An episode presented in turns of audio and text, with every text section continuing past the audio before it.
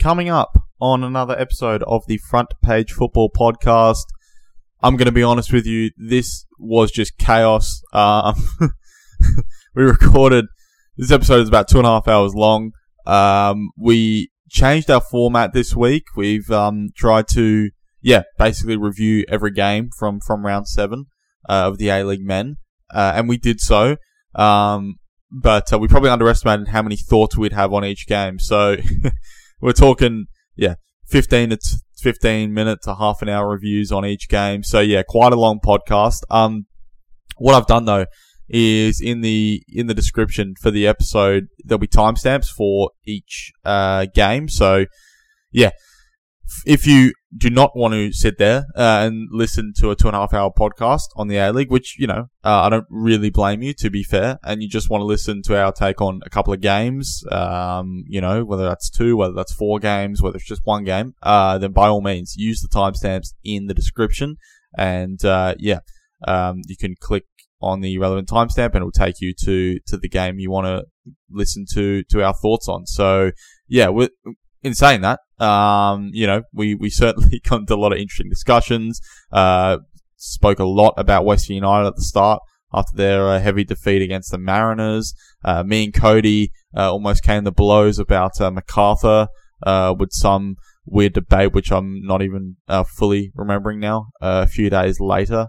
um, and then, yeah, discussed Bruno Fornaroli, of course, his Asian Cup chances, um, as well. So, a lot, a lot uh, that we discussed in the podcast for sure. It was a really interesting week of football, to be fair. Um, in fact, you know, uh, I've actually just got the results in front of me right now. Five of the the uh, six games were actually won by away teams this week, which is kind of uh, which is kind of insane. Uh, as well, I didn't mention that. I don't think in the in the actual podcast. We've got, of course, uh, our pod coming up again this week. We are going to try and shorten them for you. Um, obviously, two two and a half hours isn't ideal we are looking to kind of get it in that one half hour range for you, so it's a bit more digestible, I guess. Um, so yeah, we're we're working on it, um, and uh, yeah, just just bear with us. But uh, yeah, hopefully uh, you enjoyed at least uh, our discussions on one or two of the games. If you decide to only listen to one or two, and listen, if you do listen to all of our all of the podcast and all of our review, sorry, of, of all the games, um, then you're an absolute legend. Uh, and feel free to drop us a rating, maybe a comment or two as well below. So, so yeah, but without further ado, um, I'm only making this recording even longer. I'm your host, Christian Marchetti, and we'll be back with another episode of the Front Page Football Podcast right after this.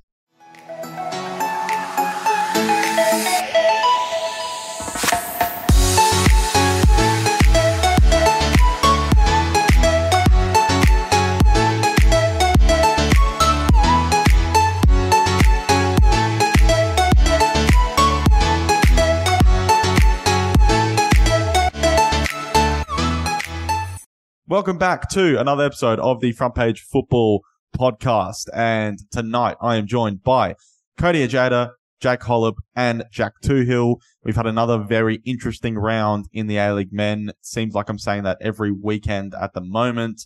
And uh, yeah, the boys are here with me to wrap it all up. And uh, before we get into all the action, uh, we're, we're basically just going to go through all the games uh, from the weekend so basically, we can give a bit more of a holistic kind of recap of, of what's been going on. And I'm sure we've got a whole bunch of different discussion points within those uh, games to to talk about. Uh, but let's start with Cody. Let's start with you. How are how are you on this on this uh, late Sunday night? We're recording this. Uh, Christian, I am fantastic, and it's been a little while since I've been on the podcast. So you know what? Absolutely enthralled to be back. But I'm going to flip the script. I'm going to ask you a question, Christian. How happy are you to have me back? Because it's been a little while since we've gotten to be kind of face to face on this on the wavelengths here.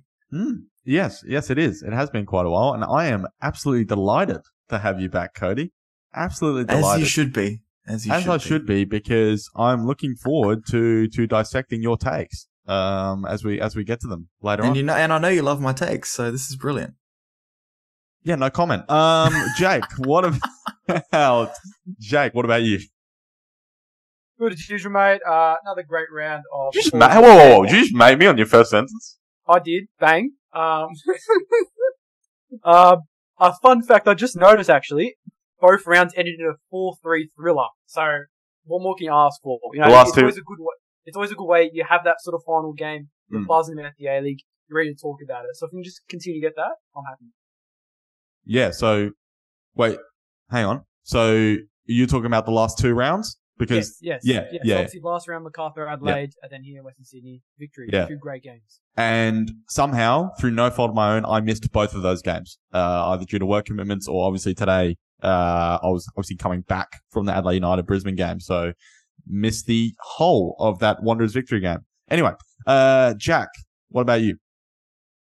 I'm good. I'm good. There's a very action packed uh, A League round. Um, I just want to go on record and say that really weird interaction between you and Cody was just plain weird, and I think I speak for the listeners on this one. So, um, yes, let's move it right along, please. Listen, Jack, let's, let's not forget that the last time that you were on this podcast, you annoyed Matt Olson so much to the point where he literally asked me to end the podcast because you were just coming up with your weird memes. So just, you know, just keep that in mind, basically. Yeah. Jack, were you the one that last week um, tried to make a joke about the lightning and just sent the podcast dead silent? Yeah, Uh, because yes, there were um, like crickets chirping in the background. He's like, what an electrifying round of football. And everyone was like, uh, yeah, missed the mark on that one, buddy. Well, I mean, they can't all be Muhammad Al Tai pitbull takes, all right? They can't all be, you know, the the, you know, the golden, the, the the golden, you know, shining apple in the tree. You know, sometimes you're gonna get a few duds that you know bump the tree trunk on the way down. For, for, for- for any listeners that listen to the podcast where Jack brought up Pitbull, uh, like no one told him to do that. I don't, I don't know. I don't know what, what, what he, what,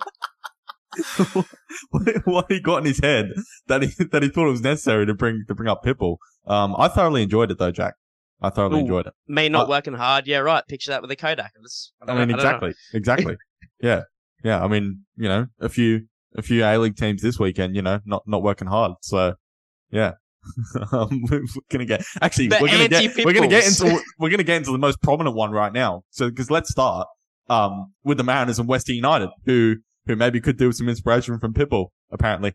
Um, so This has gone too far. Unbelievable segue. this is this is this is we need to stop this now. We need to, we need to put a pin in it.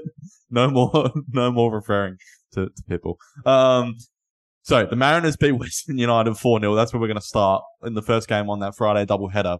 Um so interesting fact, the Mariners are now unbeaten in their last six um A League games against against Western United. Um but I mean the first question out of this, although the Mariners scored four goals, look great, yes, has to be about this West United team at the moment. Um, another, well, you, I'm, I was about to say another disaster, but you know, when you go off their recent losses, it's not like they've been disasters. This one really was the disaster, you know, to lose 4 0 and to lose in such fashion, 3 0 down at half time, basically playing at a pace which was, you know, akin to a snail, um, for, for large periods, uh, completely lifeless. So, Jake, let's start with you, um, because you've covered this team a little bit. So give us, give us your thoughts on, on them at the moment, because, uh, what I see is just a team which is disconnected and I, I, I don't know why. Um, for, yeah, it just seems very strange at the moment.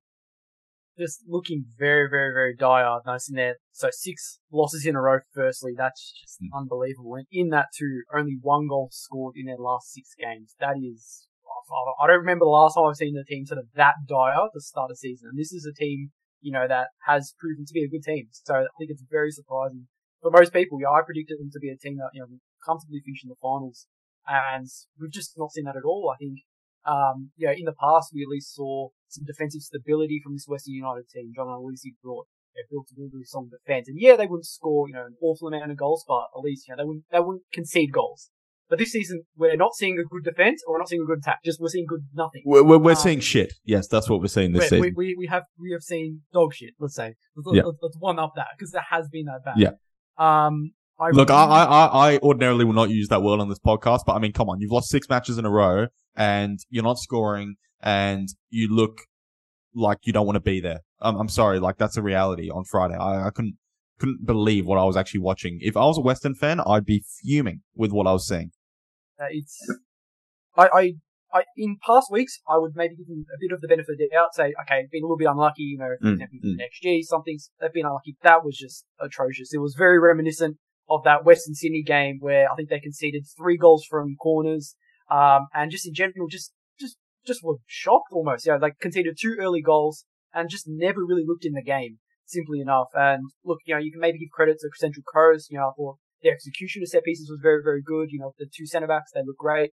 But it's, it's, it's, when you've seen this before now, you know, we saw it with Western Sydney game there where they just cannot seem to do with crosses and corners. I, I, I'd probably throw questions more at Western United, how they're approaching these games, sort of how their maybe tactics are in terms of, you know, addressing these are corners. So yeah, I'm, I'm really interested to see sort of where to now because look, it's hap- what happens happened. Now it's time to move forward and what can we change? You know, like, I, personally, I think big change, change needs to be made. Whether it's Aloisi out, I don't know, or Aloisi just needs to maybe change up the tactics because right now I I don't really see anything changing. Sorry. Well, let, let's get to that because that's that's the big question, which some people are starting to ask now. I said last time we spoke about West on the pod, I said like that's I just can't see that happening. There's no way they're gonna get rid of John Aloisi. They signed him to a two year contract extension in March.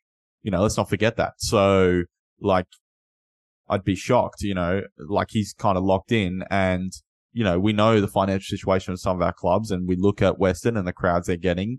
It's probably not great either. Like, are we sure they'd be in a position to pay out a manager, you know, with two years still left on their contract too. So yeah, they it feels like a situation where, you know, they're, you know, I guess in bed with each other and they have to sort it out, um, and, and get through this. So what, Jack, I'm going to pose this question to you. What can John Aloisi do differently?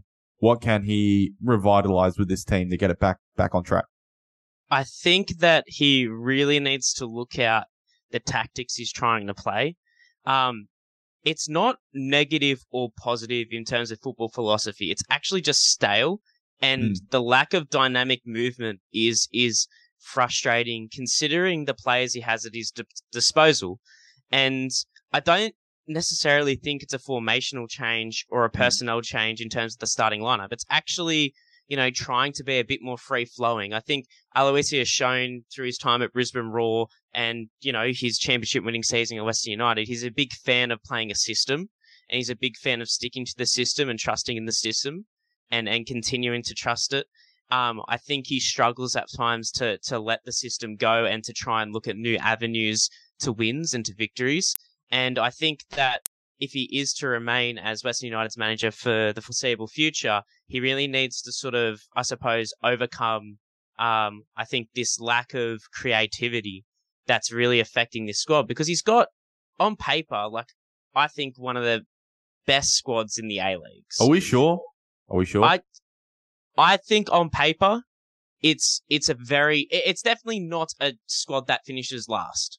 Like let, Fair let- enough, let, yeah, fair let enough, me let me yeah. let me put it that way. Like you know maybe maybe there's a few squads in the A leagues that are that are slightly better in terms of personnel, but when you got you know you got a young rising star Noah Botic to to look at. You've got an experienced, you know, number ten slash forward in Lachlan Wales. You've got Riku Danzaki, who's a dynamic winger. You've got Daniel Penha, who two years ago was a star for the Newcastle Jets and earned a big move to the first division in Korea off the back of that season. You've got Angus Thurgate, who in his time in the Newcastle Jets was a really dynamic box to box midfielder who has seemingly lost that dynamic Well, nature. well, he's he's not being played as a box to box midfielder. You know, he's he's being Yeah. played as a as a six and a pivot, which boggles my mind.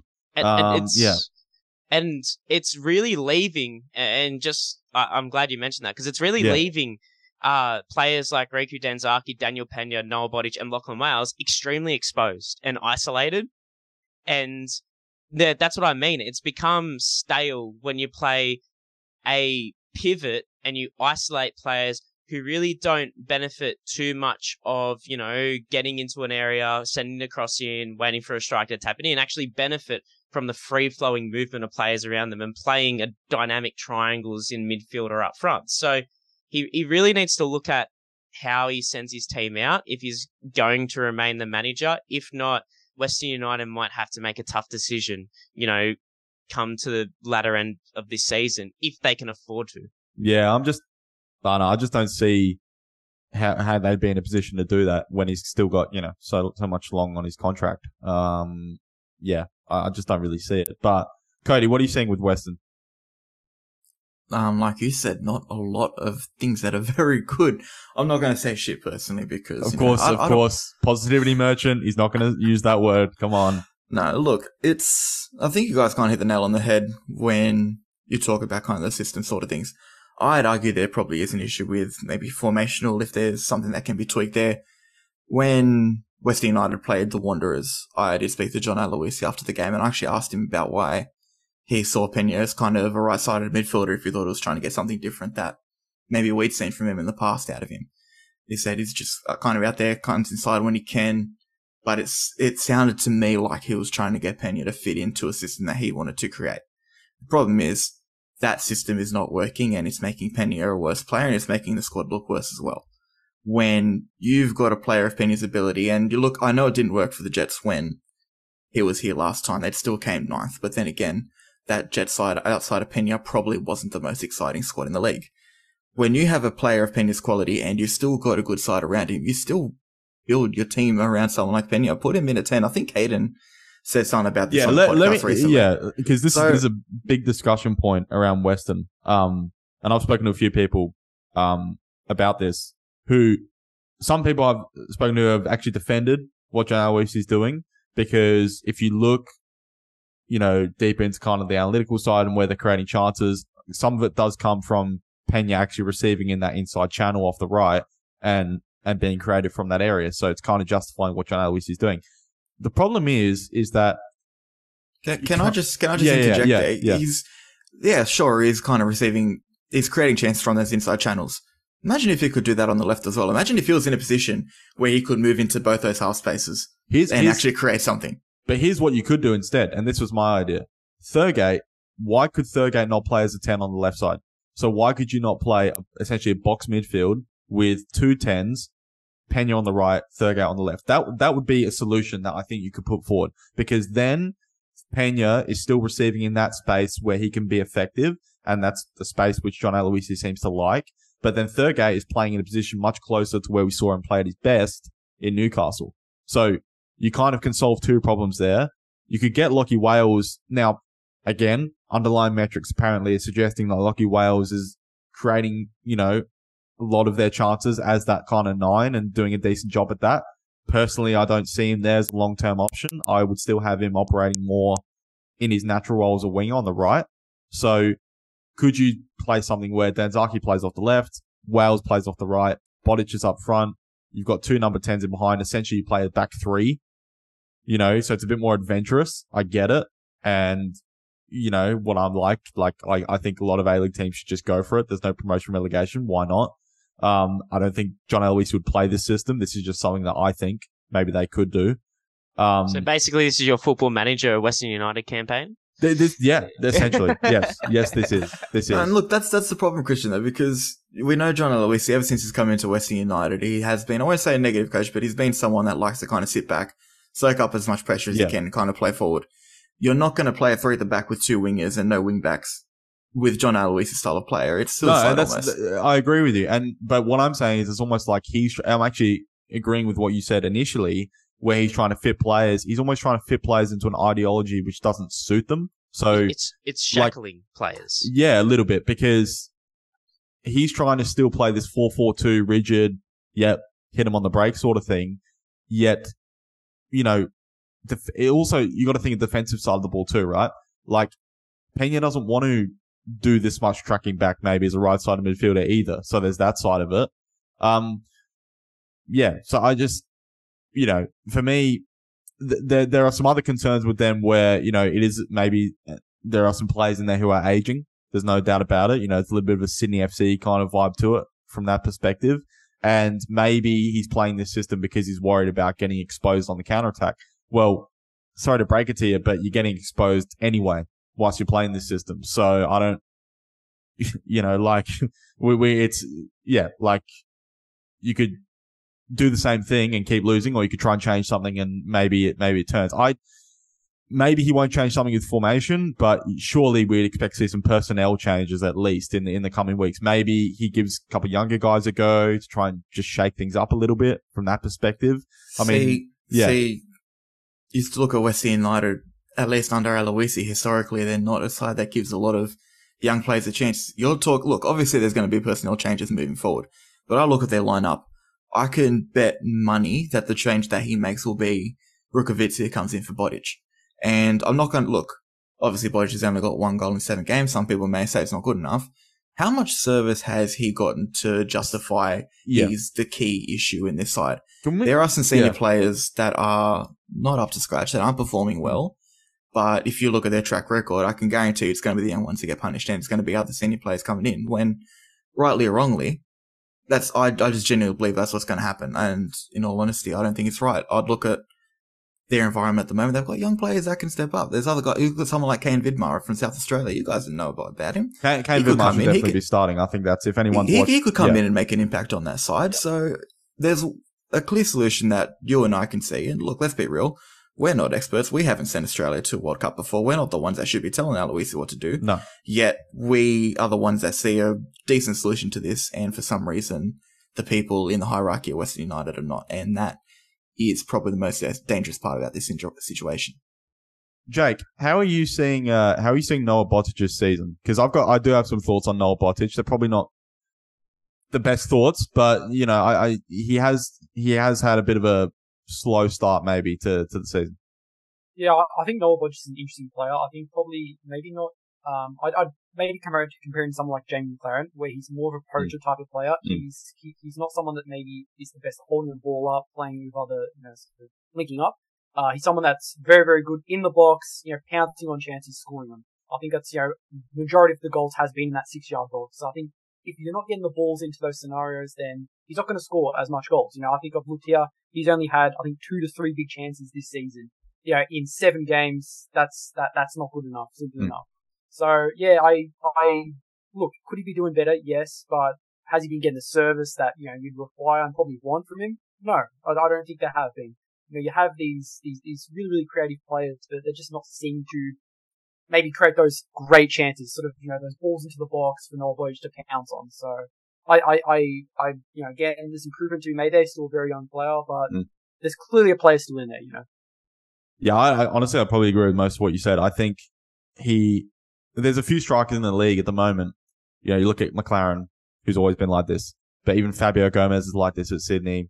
Uh, Botic, you've just mentioned, who they're just kind of they are a little bit solely reliant on service. Now, it's not a problem. It's not a problem, but the reason Cody, I might say it's maybe not the worst move right now to to maybe bring in a Rukavica for Botic is you do need results and maybe Rukavica can offer a bit more of a holistic kind of profile to the team as opposed to Botic, who still, for me, honestly, I, I still think he's a bit raw. I don't think he's maybe at the level of some of these other young players that we talk about in the league at the moment.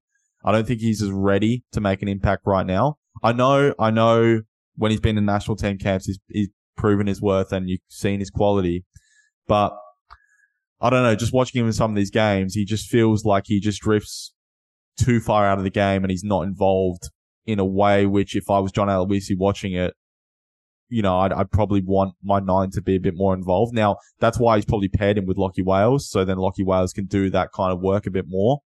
But at the moment, yeah, I don't know. He, he's, he's going to have to shake something up maybe there. And I agree with you that it's not right to, if, if, if, if his mentality is, I've just got to drop the younger player because he's a young player. Well, that's not right. I'd look at more the profile of players and what you're bringing in as a result. Now, you know, I'd bring Kane Vidmar for Jacob Tratt because he just is a better player overall. Like it's not even about, you know, play, playing because he's younger and, and give him, give youth a chance. It's actually, no, he's just a better centre back right now. Even, even, you know, even though Jacob Tratt's got the experience, like Kane Vidmar, I've seen him up close. Even when he came in, in the brief appearances, um, for Western that he's had so far, he's, he's proven that he's, he's more than good enough. So, yeah, I, I don't, I don't know if anyone wants to push back on my Botic stuff. Um, but it does feel like he, he maybe could benefit from a couple games out of the team. That's, that's kind of all I'm saying. I don't, I don't know. Look, I it comes back to the service getting as well. You're not playing a system that it, it's same thing I said before. You're not playing a system that suits the profile of players. You're not playing a system that Noah Botic is going to get a lot of chances to prove his worth. You play a system where you know you've got your creative players that are a bit surrounding him, and you can put chances in for him. You never know; it could be different, and maybe if they need a different striker for the system, you put in a different striker. But I think I still think it's unfair to kind of put Mm. everything that's happened on Noah Botic because no, and that's no. and I'm not, I'm not saying you're going to do it. I'm worried that's what Western United is going to do. And I think Yeah, that's just yeah. going to be a really stupid thing. But you're talking about you haven't seen enough of him kind of at this level. Maybe not this season, but remember last season there was a stage where he was their top goal scorer. Like he was actually genuinely killing it when they were actually playing well. And he was wi- helping them get I points. feel, I feel like I'm not. I'm not. so I'm not where, well, the decline comes from the fact that they're just playing pretty shit this season. Really. Yeah, I know, but I think that was also a different situation where he kind of came in. They had a terrible start to the season, and it was kind of like we're we're not really going anywhere. Let's chuck Noah out there and see what he can do, and it was kind of less pressure. Whereas now you're going into the season, you've made some maybe decent business, is what people perceiving it as anyway. I don't think Riku Danzaki's good business. I can tell you that now. Um, and there's different pressure. There's a pressure to, you know, maybe we could be a top four team and maybe he's struggling with that. But anyway, I don't want to talk about this too much because it's making me come across as like I'm some Noah Botic hater and, and I'm pinning all this on him, which I'm not because I was just about to say Steven Lustica, rubbish. Josh Risden, rubbish this season. Riku Danzaki, rubbish this season. I'm sorry, like it needs to be called out because they're just not being good enough. I mean, I'm sorry. I've been, I mentioned this two weeks ago. What on earth has happened to Josh Risden? This is a guy who started in the 2018 World Cup against France, you know, and gave away a penalty. But, you know, this, this is a guy who, you know, it's only like a few years ago that we were talking, only, not even a few years ago, only like a couple of years ago, two, three years ago, we were saying, yeah, like he's one of the best right backs in the league. He's fantastic. And I'm sorry, but he's been rubbish this season. Absolutely rubbish. Um, so I don't know if anyone wants to push back on that, but I'm not, I'm not going to push back on it, but you've got players like Pasquale and Nazarene on the bench so they could come in and make a big impact ahead of Absolutely. those senior players. So, well, there you go. Well, here's two changes you make straight away. Pasquale in for Lustica, Nazarene in for Dan- Danzaki. like- Vidmar in for Tratt. We mind for. There's- Like, there's young players on the side that can make an impact. The reality is you've lost six games in a row. You're about to, th- let's not forget this other thing with Western where there was this kind of optimism around they're moving into the facility. Maybe they could build a fan base. Like, you don't want to go into their, you know, bottom of the league and basically with no, nothing to really pull people in. Like, you want to go in there and say, yeah, we're competing for finals and yeah, come out and watch our game so we can make the finals. So something, something needs to change. Jack, did you have some, have some thoughts there? Um, I just want to to see if I could, you know, wrap up because I, I think this is a, a good thing to to wrap up this game on because I think it was a very telling game of where both sides, Central Coast Mariners and Western United, where they were both, you know, Central Coast Mariners coming in as the, um, you know, defending champions and, and Western United building some good faith towards the end of the previous season. And there was maybe, um, some, you know, a lot of people thought that they both, you know, back, back up those promising, I mean, you know, it wasn't really promising by Central Coast Mariners. They won the thing, but promising for Western United to come in. I think it's that, uh, Mark Jackson, to his credit, has managed to get a steady run of form for Central Coast Mariners. And I think the main headline is understanding of your players on the pitch. Now, Mark Jackson being a new coach, and maybe this is just um, optimism of being a new coach a professional team, he has really, even though the team hasn't been at its best, really embraced in understanding more about his players, where he they can be, you know, the best of their abilities and, and what type of system benefits his players. And, and John Aloisi, and maybe it's because, you know, he has won a championship or he, he's, he's been at Western United, you know, for a longer period of time is, is really sort of not exploring that the way Mark Jackson is. Mark Jackson was, even though, you know, I, I suppose Central Coast Mariners fans might have been worried, was, I think, in most press conferences, except for one where he was blaming a lot of external factors. I think you mentioned it on the pod. Um, but he was saying that I think that was after they lost to Perth. That was, and, Yeah. and, and, uh, Matt Olson wrote a piece on that. Yeah. Yeah, yeah. Um, I think it was Matt Olson. Yeah, of course. And uh, and I think that I think that it that since that loss, Mark Jackson has in most press conferences shown up and gone, "Look, we're we're getting better. There's progress here. People should see the progress that we're we're trying to make."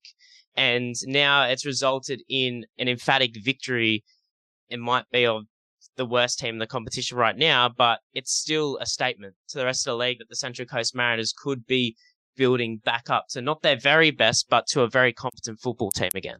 Yeah, let's talk about the Mariners. Um, so you think what you're saying they're back or I, I'm not. I'm not saying they're back as in championship level back, Mm. but they are back in the sense that they could be pushing for a top six spot. yeah, they look they look like they're definitely you know gonna gonna work their ba- way back to being very competitive and you know and in around you know the pack as Antonis would call it on uh, on recent podcasts.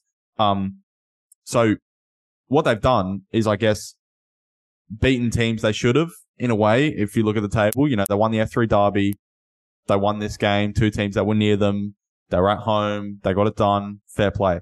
Um, can we talk about Josh Nisbet? Um, because I mean, Yes. yes, yes, we we, can always talk about Josh always, Nisbet. We can always always talk about Josh Nisbet. Nisbet. because I fucking love that guy. Um, and he's just a great player. And, you know, he just doesn't get, for me, the, the amount of praise that he deserves in comparison in particular to other midfielders. Like, you know, he's, he's just, he's just fantastic. Like everything he does is, is really good. Um, and yeah, the reality is he's a bit shorter and he doesn't have the, the physical attributes that some other more dominant young midfielders we've seen kind of come through the league in the last couple of years, like saying an Aiden O'Neill who's now you know gone gone to uh gone to Belgium.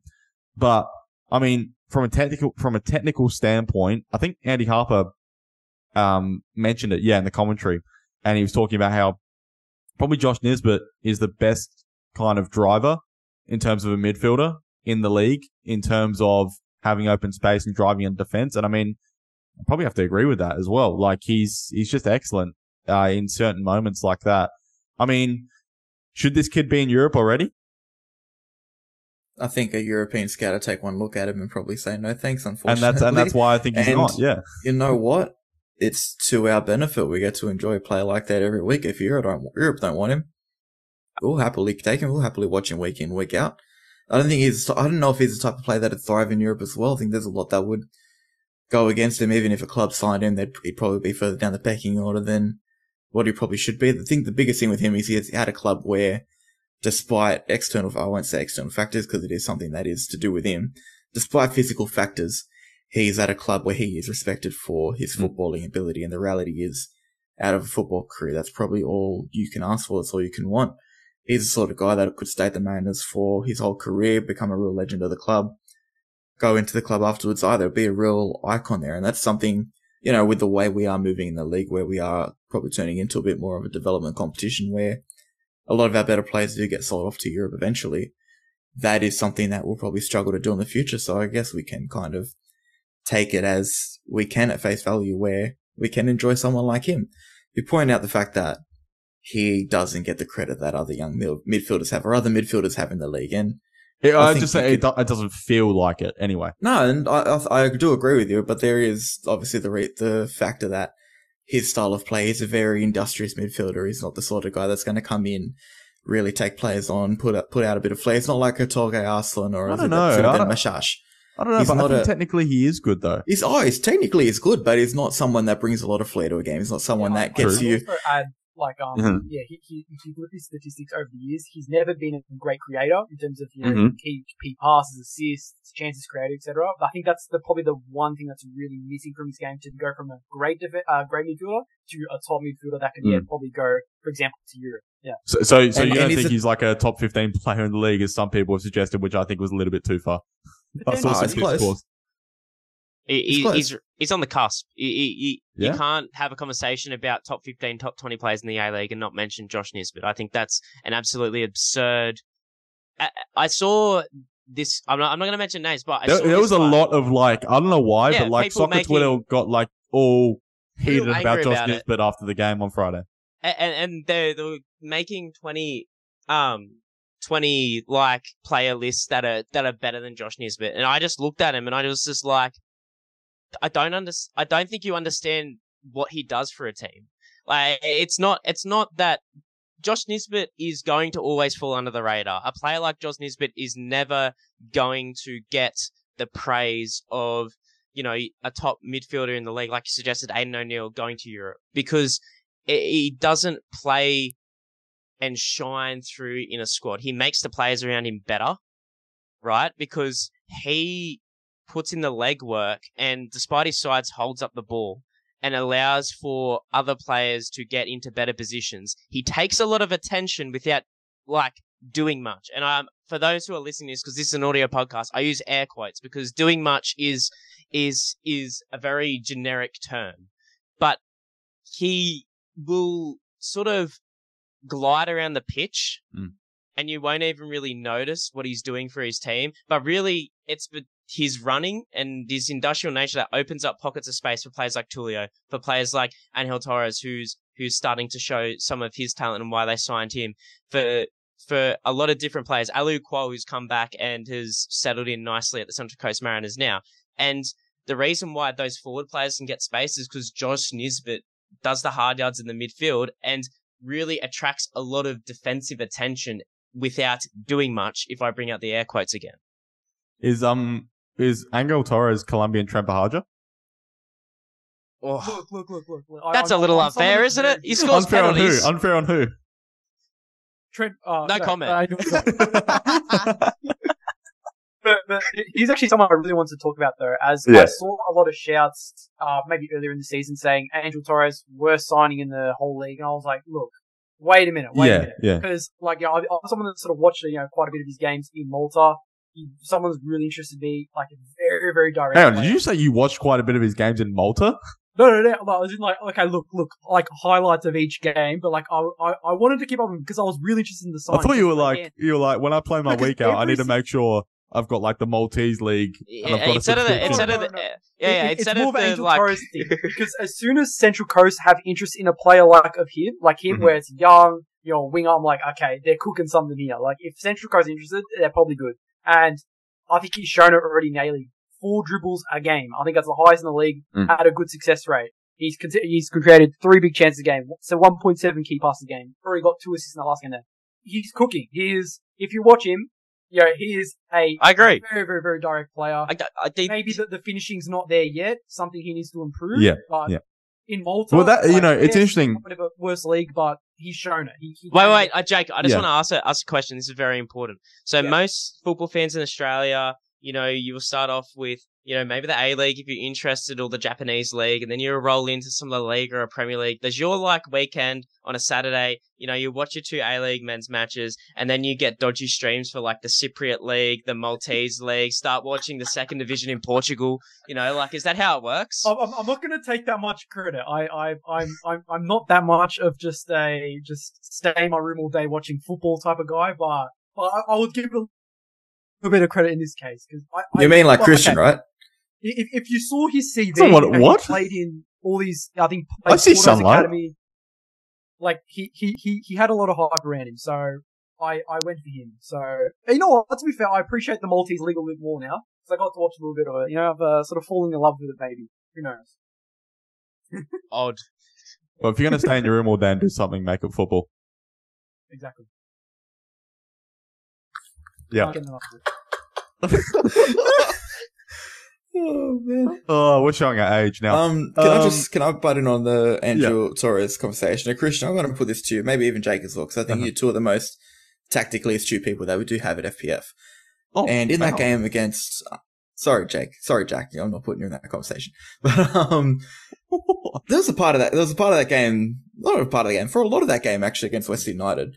Did it look like Angel Torres was playing as a left back? So This what plays a they, wing what back. they- yeah, because Yeah.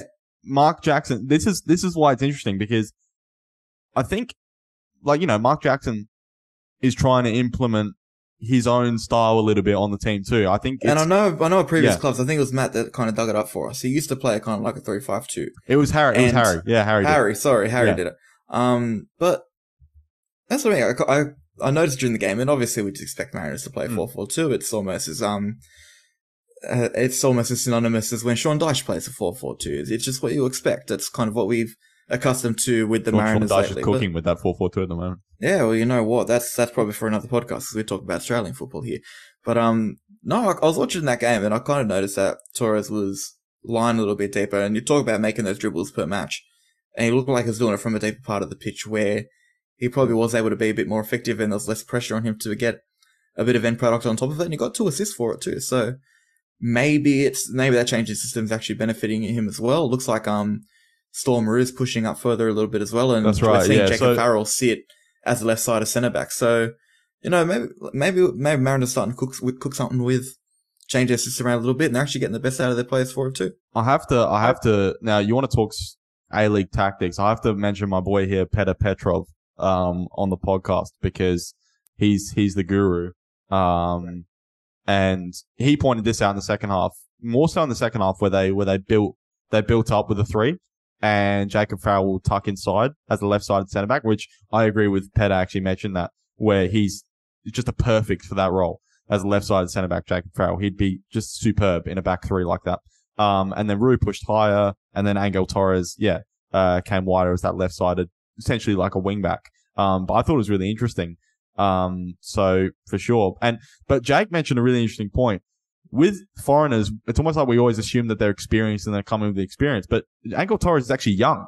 You know, he actually is a young player himself. So we've got to kind of remember that. I think when we're, when we're judging him, um, yeah, let's just hope, you know, he kind of goes more down the, uh, successful foreigner route and not, uh, turns into Nikola Muznic or, uh, or Trent Buhagiar. So, See, the, see, the reason why I don't necessarily 100% agree with that. Yeah, he's a young player, but he's taken up one of five visa spots that you get at a club. And if you're looking to bring in a player that's inexperienced, why not take someone out of your youth team? Why take a spot away from a young player that you've developed with your club to bring in an overseas player that's doing the same thing? Like if you're bringing in a visa player, but maybe they don't. But maybe they don't. See, that let's let's not let's not forget the Mariners are pretty strategic with this stuff. Like maybe they didn't feel like there was actually a good young winger coming through who could actually be ready right away. I don't think Di Pizio is that type of player. He seems maybe more not an out winger, but Yeah. in their in their old system as a four in a four four two. He played anyway, relax. Played a wide area. Yeah, he's playing. Like I'll, I'll give it to him, but there was there are tho- those options there still. Yeah. I just think, look, if we if we've got a visa player coming in, I'm not giving them the excuse that they're a young player and that they're inexperienced. They should be better than what we have in this country if Okay. you're going to bring them Sorry, in. sorry, Cody. Sorry. He, I think anyway. He, I think you will get better anyway. Um, I think he'll get. I hope some so. I hope he does, and he looks Yeah. good. Like when he's playing the way he did on Friday. Yeah. fuck oath, he's a great player. Yeah. but I'm not. I'm not giving him excuses for why performance is going to dip. Okay, fair enough. I mean, yeah, it's like I'm not giving excuses for Steven Lustica and Josh Risden if they play shit next week. Um, now that took us 33 minutes to uh, recap that game. So good, good start, boys. Good start. Uh, looks like we're Front, front page here till 1 football is now a Western United podcast. Is now a. Western United rant podcast. Um, now, all right, let's move on. So Perth, Melbourne City was the other game on Friday. Um, pretty successful couple of weeks in Melbourne City.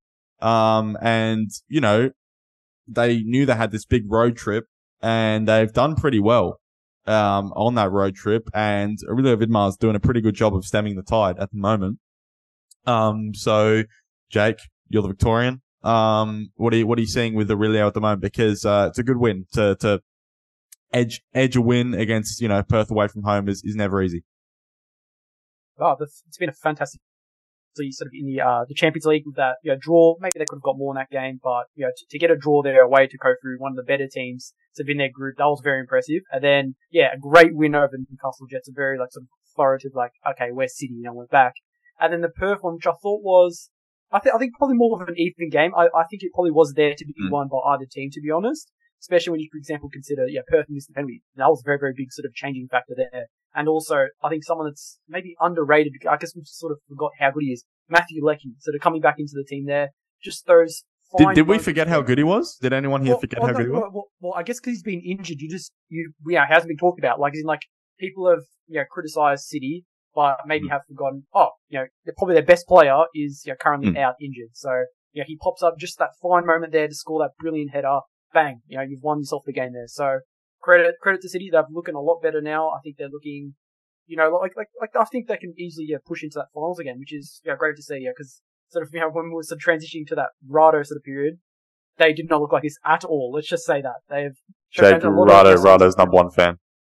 Yeah, uh, sorry, I hope Rado's doing well. Yeah, I, I, I haven't heard anything about him. You know, maybe we'll get back into coaching. But anyways, um, I'm really excited to see though, uh, with the next game against Zhejiang in the uh in the Champions League, which is Mm. going to be the game to decide that. I'm very very looking forward to that. Unfortunately, being paid at uh, Ikon Park, which is a footy oval. So And also, I think it starts like at eight thirty local time.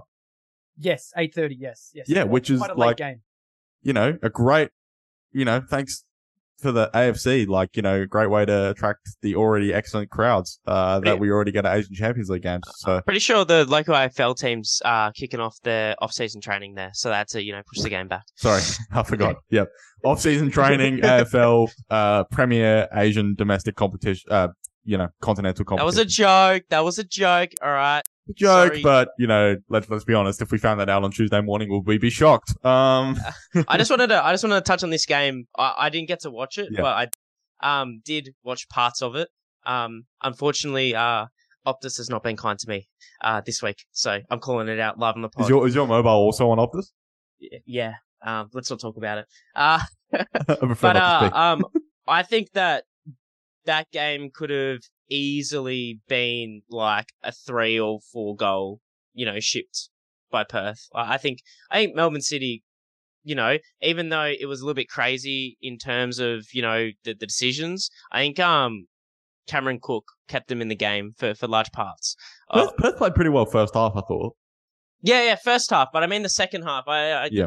like the second half, like the majority of chances went Melbourne City's way, and I thought Mhm.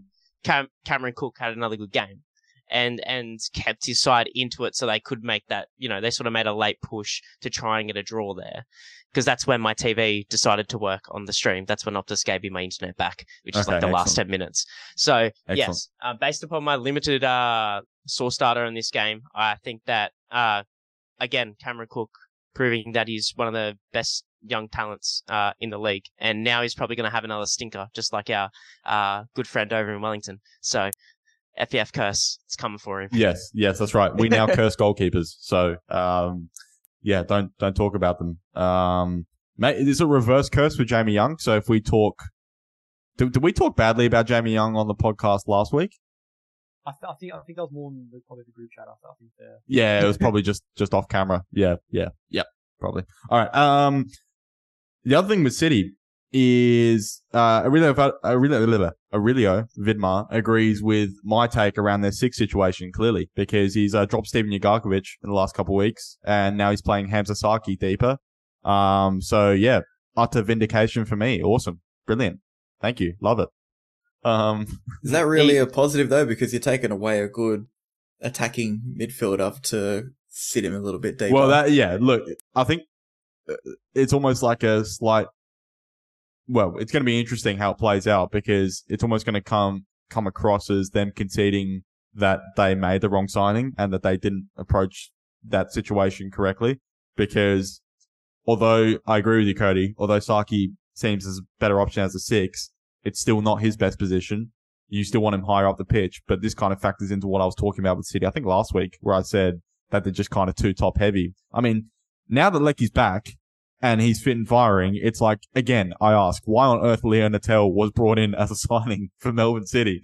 Um, okay. Anyway, I mean, like, like we said, you know, Lapane had a tough game, I think, against Perth. Not his best, obviously gave away the ball for the goal, but even outside of that, decision making wasn't, wasn't the best, I thought. Um, but, you know, you could have easily just had Yakulis, Leckie, that's sorted with Maclaren, and then you've got Ben Mazzeo and and Lapane coming off the bench to fill to fill those minutes if required in the rotation. Don't really see why Leon Natel was signed. But then the other problem in that midfield is the depth of that midfield for Melbourne City. I mean, you get a key injury to an Arslan, to a Sakhi, and I mean, I don't know if I'm Aurelio Vidmar, if I'm comfortable playing Terry Antonis for a consistent amount of games. Like with all due respect to to Terry, I just don't think he's really at the level to be consistently starting for a team who is trying to compete.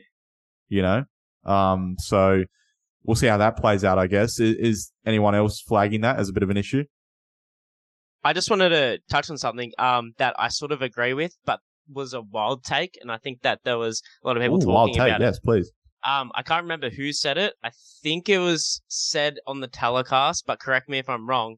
Um, that Matthew Leckie could play as an eight if needed be. No. And- so Graham Arnold said this in the, his press conference the other day uh, when Okay, he was, okay, so- before when they announced the Lebanon game uh, being Alright. played at CommBank Stadium, and Okay, He was that's where I talking- got it from. yeah, yeah, yeah, he was talking about Matthew Leckie's different positions, and for some reason he threw in yeah as an eight as well, and I was like, I literally like I think I went back in my chair for like He a played there second. last season though. That- that- I, I, Oh, yeah, as an eight, as an Yeah, eight. Yeah, no. Well, the, well, the, the way they played was Jordan Bos was essentially playing as a winger at times, and Mhm. he'd sort of come He's into that providing identity. role there. Yeah, well, that's just And playing in the pocket. times, That's not as an eight.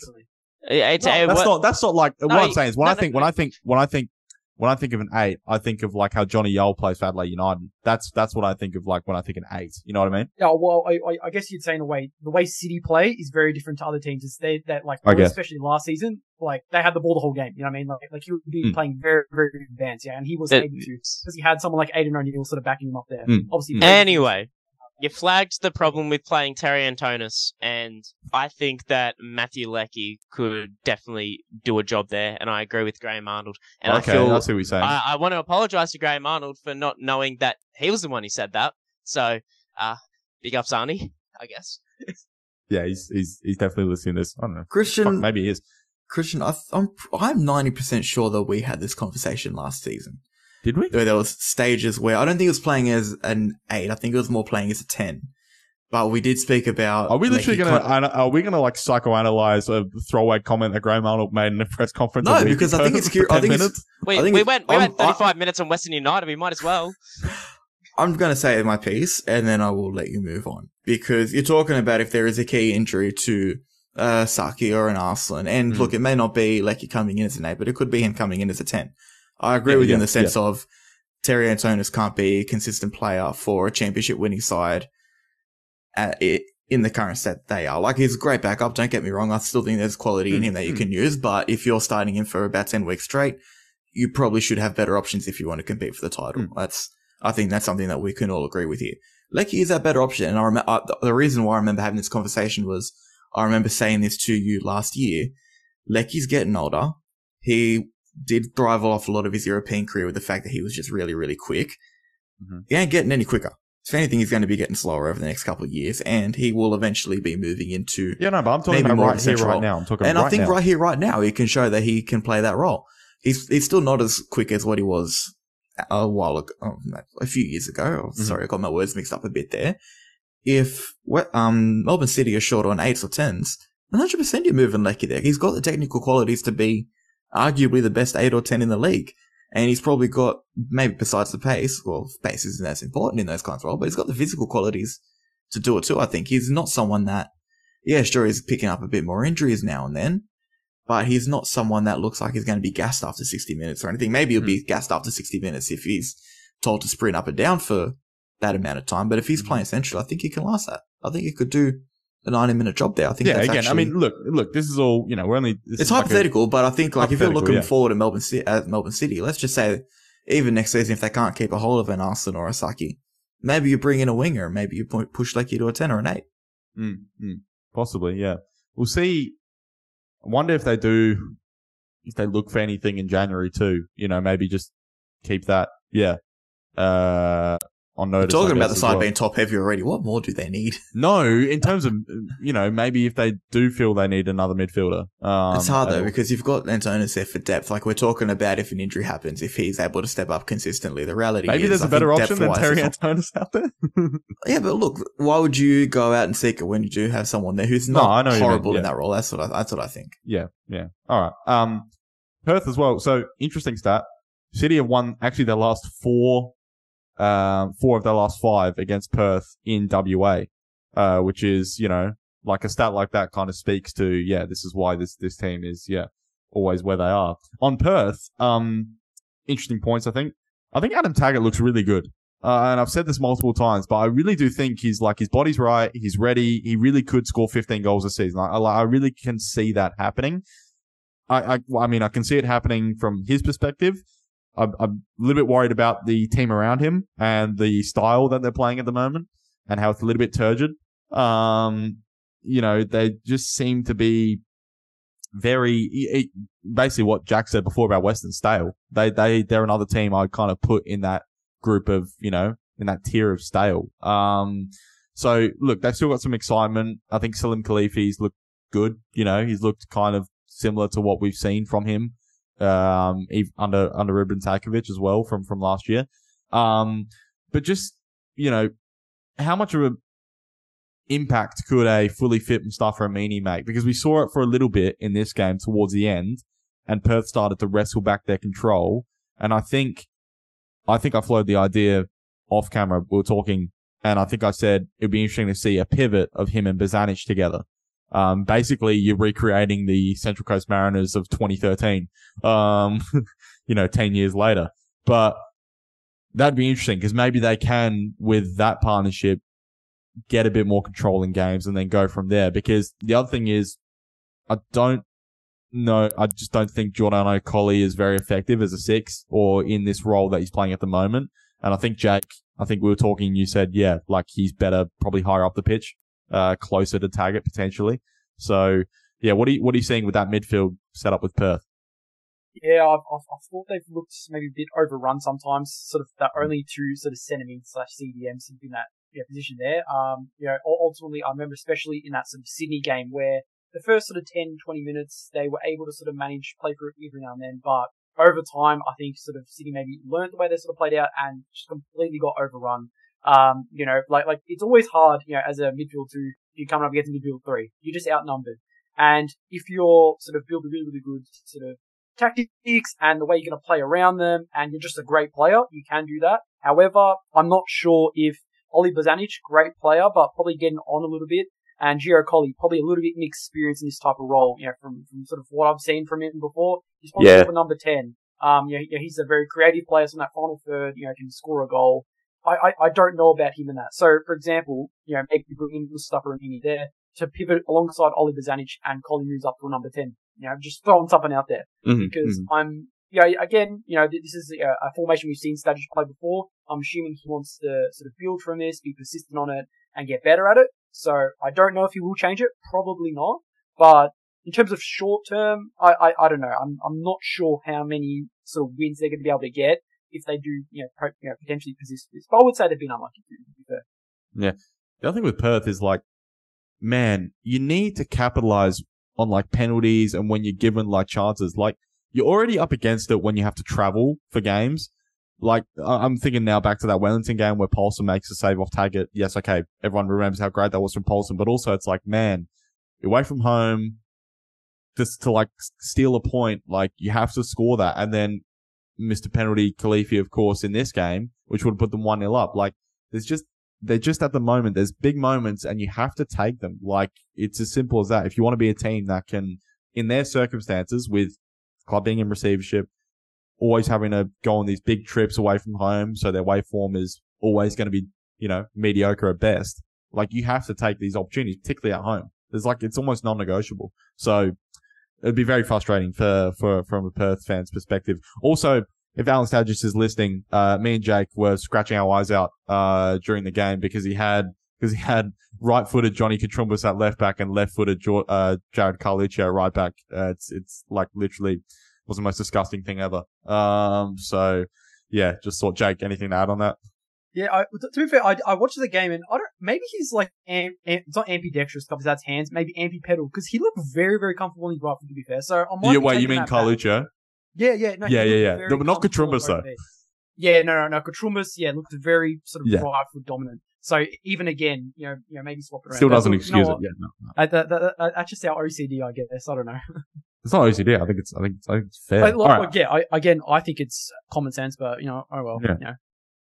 All right, we're we're almost an hour in, and, and we haven't got to Newcastle yet. So Jack's getting antsy, um, because because he wants to talk about the Jets winning three 0 in Wellington.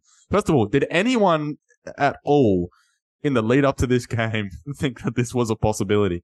Newcastle beating Wellington 3 0 in Wellington.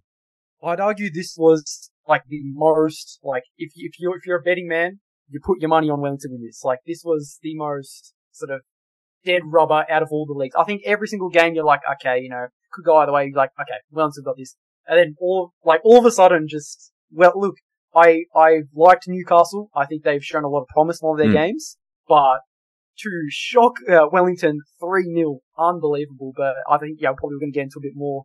Yeah, we sort of saw maybe some of the luck that's sort of gone Wellington's way over the past couple of weeks. Maybe sort of you know come against them you know in this game because Ooh, careful. You're gonna get some angry Wellington I- fans I, I in your think DMs. true. Like if, if for example, the victory game is the first on top of mind. Yeah. No shots on target. They managed to get a draw. Like that is luck. Like simply enough, that is luck. Yeah, in most games they have been you know overperformed in XG. So it's it's only a matter of time before okay, you just can't put the ball in the back of net. Newcastle, I think, only had four shots on target, scored three goals. It was just one of those games. Yeah. Um, I I want to talk about, even though he probably wasn't one of the key performers, was the return of Reno Piscopo, um, and how much he does do for a team. I thought he struggled, to be honest. I, I okay, so this is this sorry. I, uh, it's okay to disagree. You can disagree. You, you can disagree with me all, all you want. I, I'm going to explain why, just to give it a little bit of context. okay, okay, okay. and, and and why I think that even though you know it looked like he, he's still not there back to his best, like after his injury, I, I I will I will say that he's definitely not back to his best. But um, you know he was playing in that sort of upfront. I I say upfront because he was tracking back and being a little bit of a linchpin a lot more, but he was playing in the same position that Trent Buhagiar has been playing in um, since the start of the season, and I think it really yeah, yeah.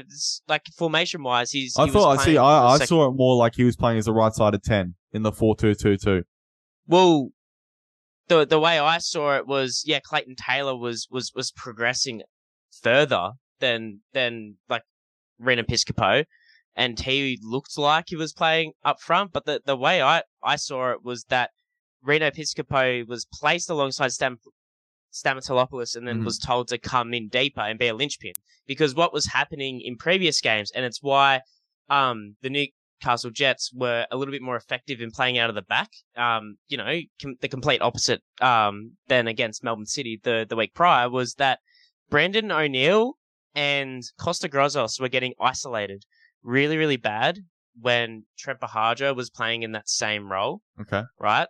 And I feel like Reno Piscopo covered that sort of area where O'Neill and Kosta Grozos were also, you know, getting isolated. I think also to their credit, the defenders this week, uh, Ian Phillip Cancar, Mark Natta, Vic Smaragas, and Dane Ingham showed a lot better decision making, and I think Ryan Scott had a pretty pretty great game as well. Ryan Scott's having a great great season. he's having a fantastic season. I I, th- I think.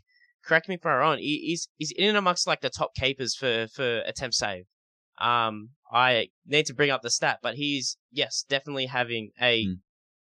ins- I think an insane season. You know, starting out as as a number one, he's actually top, twenty two saves inside the box. Hmm. Um, top of the pops in, in that sort of statistical um analysis. Um, another thing that was I think good for the Jets was Clayton Taylor was absolutely insane in this game. This Uh, kid, Sorry, I'll, I'll use what I said about Josh Nisbet. I fucking love that guy. he he was absolutely phenomenal. Um, he's one of the top contributors for completed dribbles, seventeen. I think his that tally's run, up to. that run for the penalty was insane. It, and I think that you know if you watched um any of the Nisafal's NPL, you, you you could tell that he's he's gonna be at the very least an A League quality player in a starting eleven just by looking at him, and I think that he can go any, even further. Um, given his early promise, I think he's one of the in the league, and I, I don't know if you can measure this stat. I think we talked about speed. Um, uh, we've talked about it a few times off air, but there's two different types of speed. There's speed in a foot Yeah. race, With, with the ball and without the ball, yeah. without, yeah. and he's one of the quickest with the ball at his feet. Yeah, probably, yeah. It- and well, based on what I've seen, yeah. And he's even when he had probably a lackluster performance against Melbourne City and couldn't really get a lot going and also missed a few chances, he's still dribbling past players like they're just standing there, and it's unbelievable to see that uh that sort of talent um getting you know a starting eleven week in week out at a at a club which really you know given their precarious ownership situation should be playing younger players and should be trying to to to get produce stars instead of trying to obviously buy stars, which, you know, they were weren't really getting sucked into because of the ownership situation, but it looks like that identity um, has been, you know, at least cemented. I think they're um, in and amongst the um, top three teams are playing like uh, like the least the, the lowest average age for a starting eleven uh, week in week out at the moment. So, uh, yeah, Um, Cody, because obviously Clayton Taylor is a is a New South Wales NPL product. So, did you see? Are you agreeing with that? Did you see this coming? That he was going to basically just come in and kind of, you know, take like a duck to water straight away with the A League. Uh, yes and no. Look, it's, see, that Sydney FC side had a lot of good players that could step up into the A League in it. So, you know, probably wasn't the first person that I'd go and go to and go, yep, this is a guy that's going to come into the A League. But that whole Sydney FC youth team could probably start or at least play a part in any A League club. Also, also, boys, just make a note. Also from Sydney FC's NPL team, just everyone make a note. Yeah, Yep. Okay, exactly. cool. Like there's, and look, I think it's the nature of Sydney. So we make fun of every time the fact every time their um youth players kind of go to another club and do very well. I look, give them credit. They are starting to try and bring a lot of their guys in. Now you look at players like Jaiden Kucharski's really starting to make an impact at that level. Mitch Glasson's really come up. So they're Corey Hollman as well, another one that's kind of coming into these in into their first team now. You're not Sydney FC the rate that they are able to produce players. They're not going to be able to keep a hold of everyone. It's so true. look, it's it's a benefit to the league that they do have such a good academy. I'd argue if you talk about their academy solely and the play that they're able to produce from it, probably the best in the country. Where they lack is then I mean, I mean, probably should be though, right? Like, Look, yes and no. I wouldn't say Sydney FC is a hotbed for talent in Australia. I'd say Western Sydney is. But Okay. Sydney FC just have that pull power where the best players tend to go over there. It's probably because they have been at the top division in the NPL New South Wales for very for a long time. Look, this may be a hot take for you guys. The NPL of New South Wales and the NPL Victoria are the two top NPLs in the country, at least in I, my I don't think that's a hot take. I, I, Okay, yeah. Look, yeah. it's probably it's probably it's it's a it's a cold take, but I don't know how you in South Australia. maybe maybe if Antonis on this pod, he'd be like, oh, no, NPL. so- so." But if you look at the two NPLs at that level, Sydney FC has been the only youth team that has had a team in the top division competing for a consistent amount of time. Mariners and Wanderers only just got promoted recently, and hmm. Macarthur, let's be real, bought their way into that competition. They have only been there for the last year or two. So, and they got relegated now. So that that probably says a lot about how things are going over there. But um, the reality is, Whoa, Sydney all right. Anyway, move on. I, I know it's it's it's it's harsh, but it's the reality of the Enough with the. Macarthur slander, man. They're top. Anyway, we'll get to them soon. We'll get to Macarthur because I actually have a lot of good to say about them. But yeah, true. the reality is Sydney FC have the best academy in the country. Players like Clayton Taylor are unfortunately not always going to be able to go through the system, but when you have quality coaches that are able to be picked up by other clubs and go, hey, look, there's this really good player that's not getting a look in at Sydney FC. Let's go look for, let's give him a go. It's a benefit to the country. I think the important thing in this situation is he's not falling through the system and going back to play for an NPL club or back, going back to play semi-professional football. He's able to stay in a professional setup and he's able to go then work himself into an A-League club. Because, you know, five or ten years ago, maybe he does get lost system. Maybe he does end up in the, back in the NPL. So we're in a better state as we are now. I'd rather see these players get picked up and go to other clubs if they can't get into Sydney FC's team because other players are getting that opportunity as well. Whether they pick the right players or not, maybe Clayton Taylor could be making an impact for Sydney FC. I don't know, but the reality is it's not because Sydney FC are refusing to give young players a go. It's because they simply can't give them all a go. Yeah, no, I think it's that's fair enough. Um, there is there is definitely uh weight to that argument. Um, but yeah, anyway, we're not talking about Sydney FC and their and their their, their approach to youth, uh, because that could be a fucking three hour podcast on its own. Um, Apostolos Stamilopoulos. Um, did anyone see this coming? Because this guy literally might be. Why is Cody laughing? I'm so confused. Did you just butcher his name? no, that's spot on. I Apostolos thought you say Stamilopoulos. Stamilopoulos. Stamatelopoulos. I just I heard you miss a few syllables and it was really funny. I did not miss any syllables, I don't know about that. Apostolos Stamilopoulos. Damn. Okay. Nice and clear for you.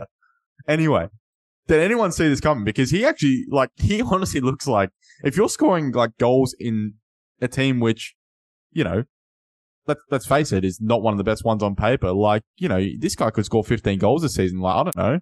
Possibly. I wouldn't put it out. And, you know, he's always had a really good knack, just a really good goal sense. He probably is one of those ones, like Jake was talking about with McLaren, with Botic, who is one of these poaching types. And right now, he's getting the service and he's, and he's executing brilliantly. Look, Christian, you remember when you'd remember probably better than any Yeah, of us when he first came into the sure. League. He was fantastic. He's I was excellent. I know. disappointed in Adelaide when they let him go to West United, and I thought it was probably a poor career move for him because Mm. at that stage he probably looked like he could go straight to Europe. Maybe did that a little bit later when confidence is low. I don't think his time at West United was very fruitful. I can't remember it. I know. I, As I clear don't as think he day. played much. Yeah. Yeah, but Yeah, that's they yeah. There wasn't. It wasn't exactly doing much at West United. Then tried to make his move to Europe off the back of that. I know he went to Greece. I know he's got a Greek background. Probably isn't a thing of trying to assimilate. He actually did all right in Greece. People people He- don't realize this. Yeah. He he But actually was he wasn't- playing? Where was he playing? Was he playing top tier? or was he playing second or third? no, so he played second division initially, and he scored quite a few goals. Well, you don't want to hope a good player in the A League is scoring goals in the second division in Greece. Let, us but, be but real. He, he went up to he, he went up to the top division in Greece and was a serviceable striker. He, he wasn't a star player, but he was a serviceable striker for a pretty pretty horrid team that I think went straight back down anyway. Hmm. Um, if I'm not mistaken, I I don't really follow the Greek league all that closely. Jake, Um, All right, just just just text Antonis after the I podcast, okay? don't, I don't, unfortunately. but uh, uh, it's he also did have a spell with the Newcastle Jets. Um, I think it was Imber just before he, oh, just after his Western United, before he went to Greece. Um, and I think that since he left Adelaide, I think again we we talked about it with Western United. I think there was been a line of coaches in teams that didn't understand the way he plays and didn't Mhm. understand um how to utilize him. And I think Rob Stanton has got it right. I mean, to to his credit, to utilize him the best and just say, look, I- I just want you to be a fox in the box. Mm. If a cross comes in, he's got an insane leaping ability for actually a relatively short man. Like a relatively short man for the leaping ability Six has foot's got. not short, man. Come on. Um, I've seen him in real life. I think that there's a few few numbers uh going astray there. You taller than him? I'm not taller than him. No, no, no, no. Well, I'm not shut taller up. than him. Okay, just because I'm short. All right, leave me alone. Uh, but um, I, he's actually like physically like impressive. Um, I think he's deceptively quick as well. I think he's deceptively quick. I think his leaping ability. I mean, he's not. I'm not saying he's short. I'm just saying that he leaps beyond his height. All right, that's what I'm saying. And um, I think that you know, in, in Western United, barely got a lock in. Um, in that season, he did play for the Jets. Uh, they still had players like I think Dimi Petratos was still kicking about. Um, they're still trying to to play um this this style where they held possession and tried to dominate teams and, and weren't as reactive. And I think Stamatelopoulos benefits from uh sort of a little bit more reactive in attacks. Um, because he's got a really good instinct of where to be when you know, a team progresses quickly up the pitch. Yeah. Um. On the flip side, Wellington. Um. You know, back to reality, I guess. Um. I think Matt Olson was like fist pumping like crazy uh during this game.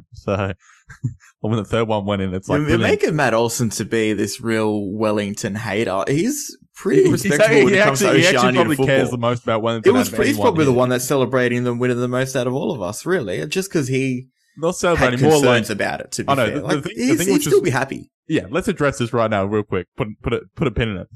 The funny thing about that whole scenario where we, we posted the clip of, of Matt giving his thoughts on Wellington was no one who watched that realized, apart from us, realized that Matt gives like the most attention to Wellington out of anyone here. So you know, um, yeah, but let's yeah. I, I reckon. I reckon. Let's let's leave any uh let's leave any jokes about Matt and Wellington for for a little bit. Um, but it's interesting because Jacob Spoonley, I believe, is his name, the co-commentator who was with Jason Pine, made a really good point during the game, which I think is something which is going to play out over the course of the season. I think Wellington last season dropped something like 15 points from a possible 33 against bottom six sides. I think from memory, it was the stat that he said. And that's last season. And obviously, they got a new coach, slightly different system this year too. But the personnel and the personnel is very similar in, in most areas. And the identity is very similar too, I feel.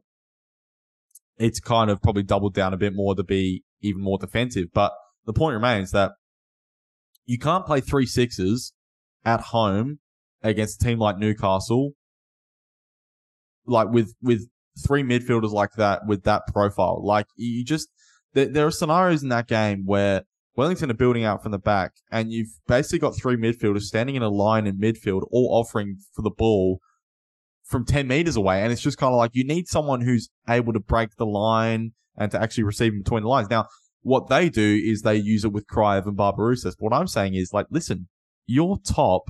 You're playing a team who has been unconvincing and is struggling. You're at home. Like, maybe bringing Ben Old, maybe bringing Sam Sutton, maybe like just tweak it a little bit to be a bit more adventurous. Now, I understand why you don't want to do that. Like, why would you make any changes? You're, you're, you're top, you're, you're firing and stuff. But I think this is what Jake's kind of saying right at the start when we mentioned this game, where I think a lot of the games so far have suited Wellington and their style, but it's going to be really interesting over the course of the season when they're at home against teams which they should beat, in quotation marks, you know, on paper or whatever it might be. So let's say maybe they've got, I actually think they do have West United next week, don't they? If I'm not mistaken. So uh, I don't know if one of you can check that for me. Wellington have Macarthur. They got Macarthur.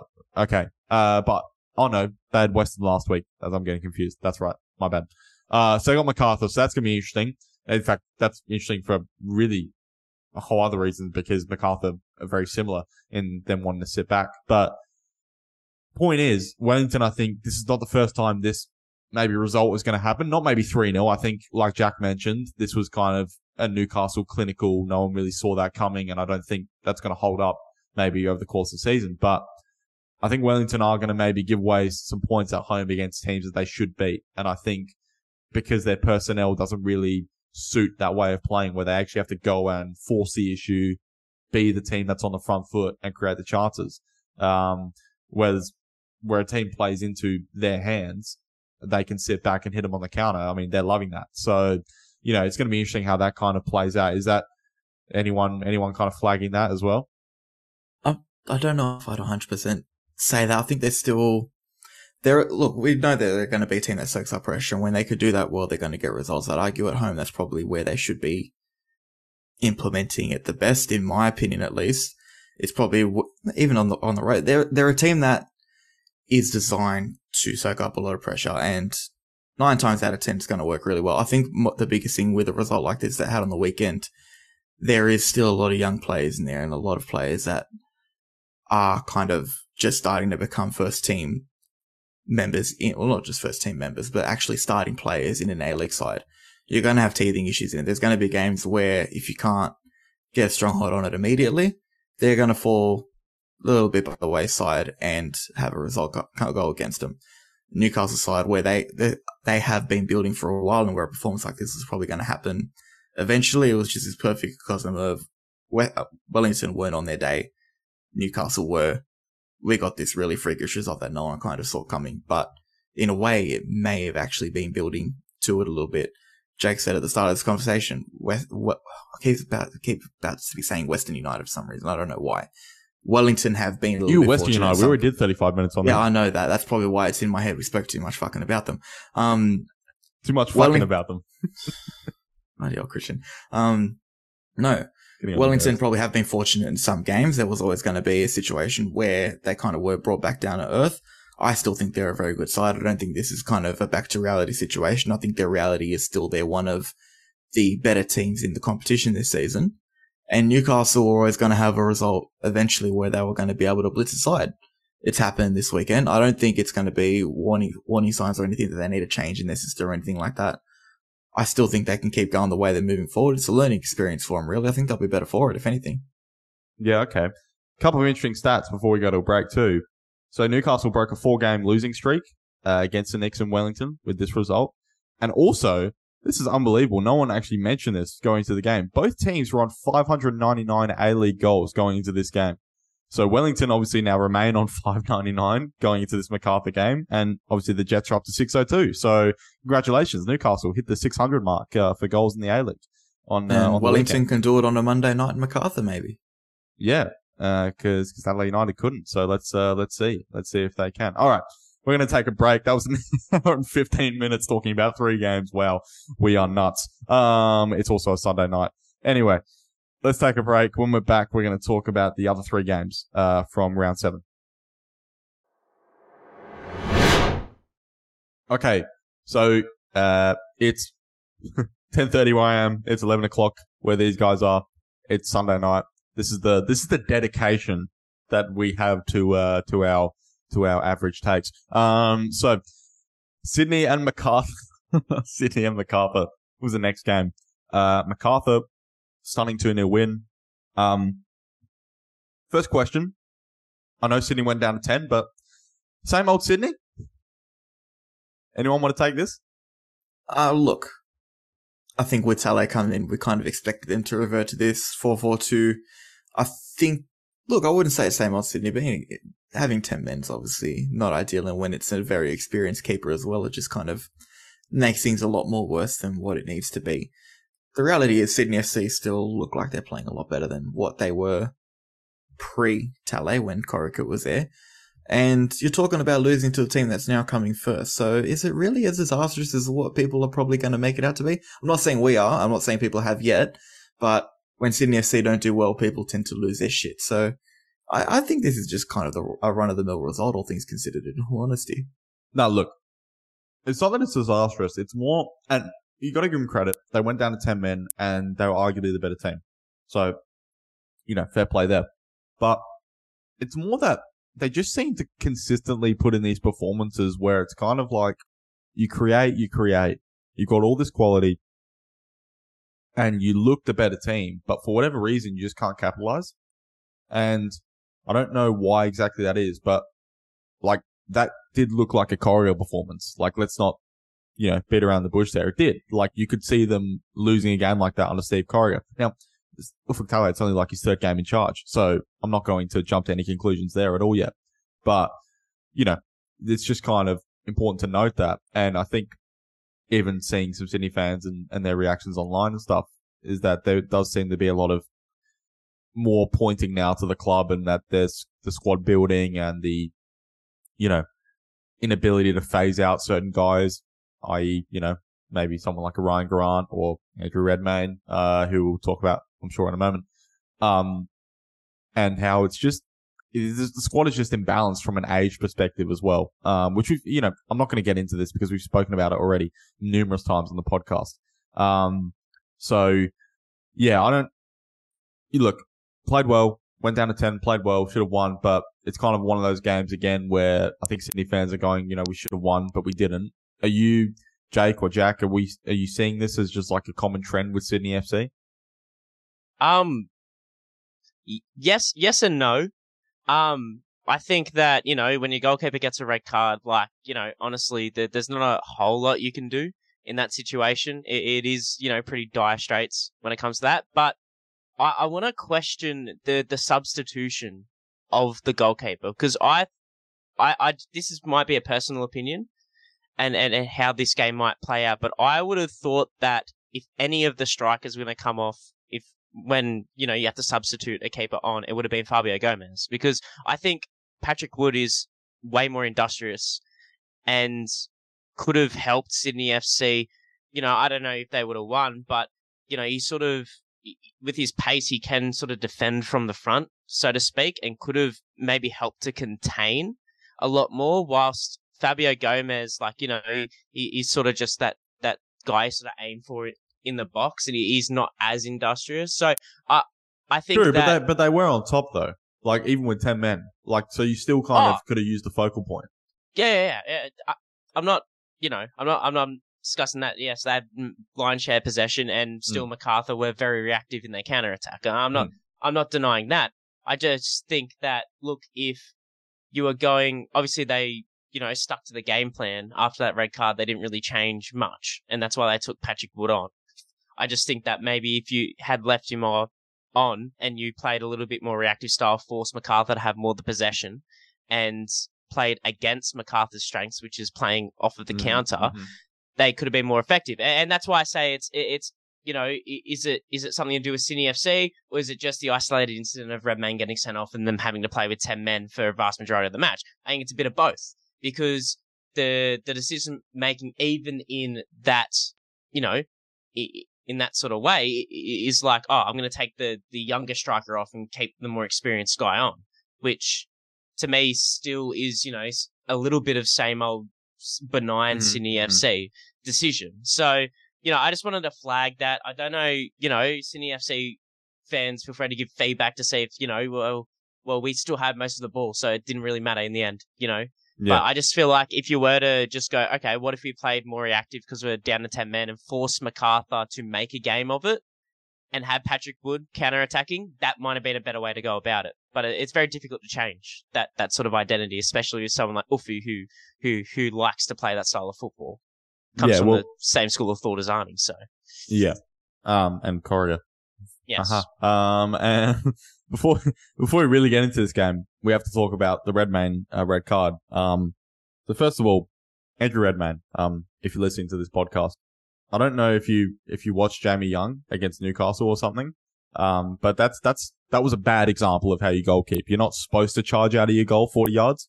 Um, with no real idea of what you're doing. Um, so just a heads up on that one. Now the incident itself. Um, anyone think it was harsh? Anyone think that maybe should have been a yellow?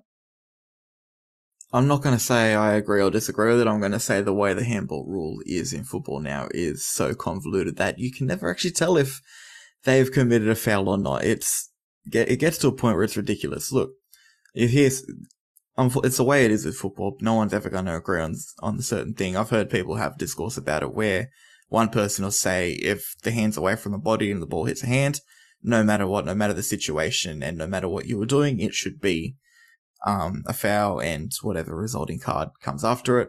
Other people say it should simply be hand to ball, not ball to hand. You look at the latter. What has Redmayne done? He's tried. He's tried to move his arm away from it. I think it's look in a way it might be harsh, but by the laws of the games, he's denying a goal scoring opportunity. I'm pretty sure he gets he doesn't get in the way of it. That might actually be going in. So I can't remember exactly where that shot was going off the top of my head. I do apologize. It is late at night. It, it might have been off on target, but There's a there- shot. There There's was a shot. a That's probably the main thing. True, but there was a defender directly behind him, like in the exact same line of the ball. So I- And let's ju- Yeah. let's put it let's put it this way. Let's say it wasn't Redmayne. Let's say Redmayne was gone even further walkabouts and wasn't even there, and it was a defender that made that challenge. Would we be as cautious to say it's a red card because in that case you're sending a keeper off, or in this case you're sending a centre back off? Would we be debating as much? Would we be looking into it in, into it I- as, with as much detail? Uh, it's interesting you brought up the um the Jamie Young scenario from from the previous round, uh, because you know I think that that was a correct decision. The previous week, only a yellow. I don't think that was a red, not in my opinion, because I again, I think that um with some of these rules, I, I think that it, it's you can contextualize a little bit more with the the Jamie Young decision. You can go, okay, well there was a defender relatively nearby. Yeah, the goalkeeper, you know, goes out of his box, but it's it's off towards the sideline, and it's not a clear and obvious goal my, scoring. my problem with that one was more like I feel like he just literally hip and shoulder and Oh, charged the player but- with no intent to get the ball. But anyway, But but but like if a, again, and, and Cody said it as well, if a fullback, you know, charges a bloke with no intent to get the ball in that situation, it's a yellow. It's not a red. All right, there's no studs up. It's not a dangerous foul. yeah, it's not a clear- yeah. No, you're probably clear right. and obvious. And then But- when it comes to Redmayne, I think when you say the handball rule is so convoluted, it's really hard to tell. And this is where it comes into it. You can't really go, okay, it could have gone either way. You could, you can't really. I, I don't think so because like it hits the hand and the hand's away from the body. Okay, and that's central. You know, the keeper's so far out, then you can say, yeah, clear and obvious red card, right? Like if you look at it logically like that, logically it seems like the right decision. But again, you take all of the sort of football out of that scenario when you just say, ah, hand away from the body. You you need to have room to move in terms of how you interpret it. And I, I think that, you know, this is a much bigger issue than a Sydney FC Andrew Redmayne getting sent off in a A-League game sort of scenario. But the handball rule is really, really rigid, right? For a reason, because if it happens in the box, like obviously teams want penalties and, you know, want that chance to, to get a goal. And when it comes to this, where a keeper's way too far off his line, again, stupid decision by Andrew Redmayne. He only really has himself to blame. If he's not in that situation coming way, way off his line, then this really doesn't happen because there were defenders around that could have covered. But, you know, there, there's no, it's not up for interpretation anymore. It's hand away from the body, but it's not about, oh, is the hand pushing towards the body? If there, is there any, you know, intent? And there's no intent behind Andrew Redmayne to to stop the ball with his hand. It it ricochets, and really, if you look at it, if it was a fullback, it wouldn't have been a send off. I don't think because That- there was defenders around. I J- think. Jake Jake looks very keen to push back on this. Yeah, he will. Yeah, I, I, I, I, I, I think Yeah, get in the bin, Jack. What? To, to fullbacks, it's it's too you're you're you're not considering the fact that okay, so if a fullback sort of makes that sort of dog so or potential dog so sort of foul there, there's still a goalkeeper. At the end of the day, there's still someone that can use their hands and try to stop the shot. If a goalkeeper rushes out of his box, cleans up a player, yes, even if it's wide, um, there's no one else there. The goal's open. You know, yes, there's a defender trailing, but for example, I, me- I remember a goal Nishan Velupillay scored recently where I think for international duty, where uh, the goalkeeper rushed out. It was a tight angle, but you're still able to put it in. If you're a professional footballer, a lot of these guys are pretty damn good. And even those tight angles with no goalkeeper, you could just pass it in. So for me, if you are a goalkeeper, you either use your hands or, you know, for example, Jamie Young just completely body, uh, I forgot who it was, Archie Goodwin. Um, yes, even though it's wide, for me, it's, it's a red card. Simply, if you're a goalkeeper, you take the player out, there's no one in the goals, there's, there's no one, you know, really preventing it. For me, it's a straight red. Simple as that. So, I personally thought Any- Jamie Young should have been that, and I think Andrew Redmayne's was the correct call, personally. Have, have any of you guys? Have any of you guys? Uh, it's a, it's an older movie. Have you guys seen the movie Mean Machine at all? Yeah, Have you seen the scene? Have you seen the scene with um Jason Statham plays the goalkeeper and he's like a psycho. They're all prisoners of the team, and he like comes charging out of his goal forty yards and like just jumps and studs studs a guy in the face. Uh, yeah. So I mean that's obviously a red card. Um, but yeah, I think it's an interesting point because um, what Jake says I think is true, but I don't know if it's necessarily like is that how referees are viewing those scenarios? Like I don't I don't know. You know what I mean? I think that it's more of a they're viewing them more as you know, are they are they playing at the ball? Now which I still don't think going back to that one last week, Jamie Young, I don't think he had any intention to play the ball, which is why I, I think that should have been a red card, but anyway.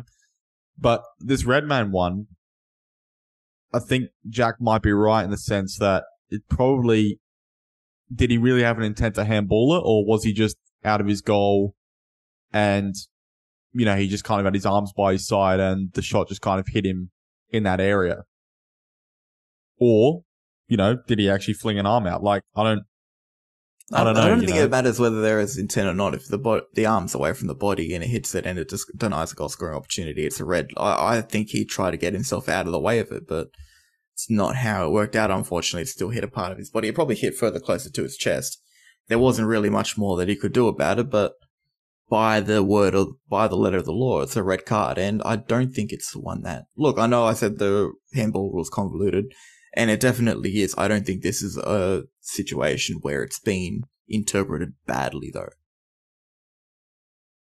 But it's, it, you still get the conversations around it where people don't know what's the technical rules meant to be, what's actually meant to happen.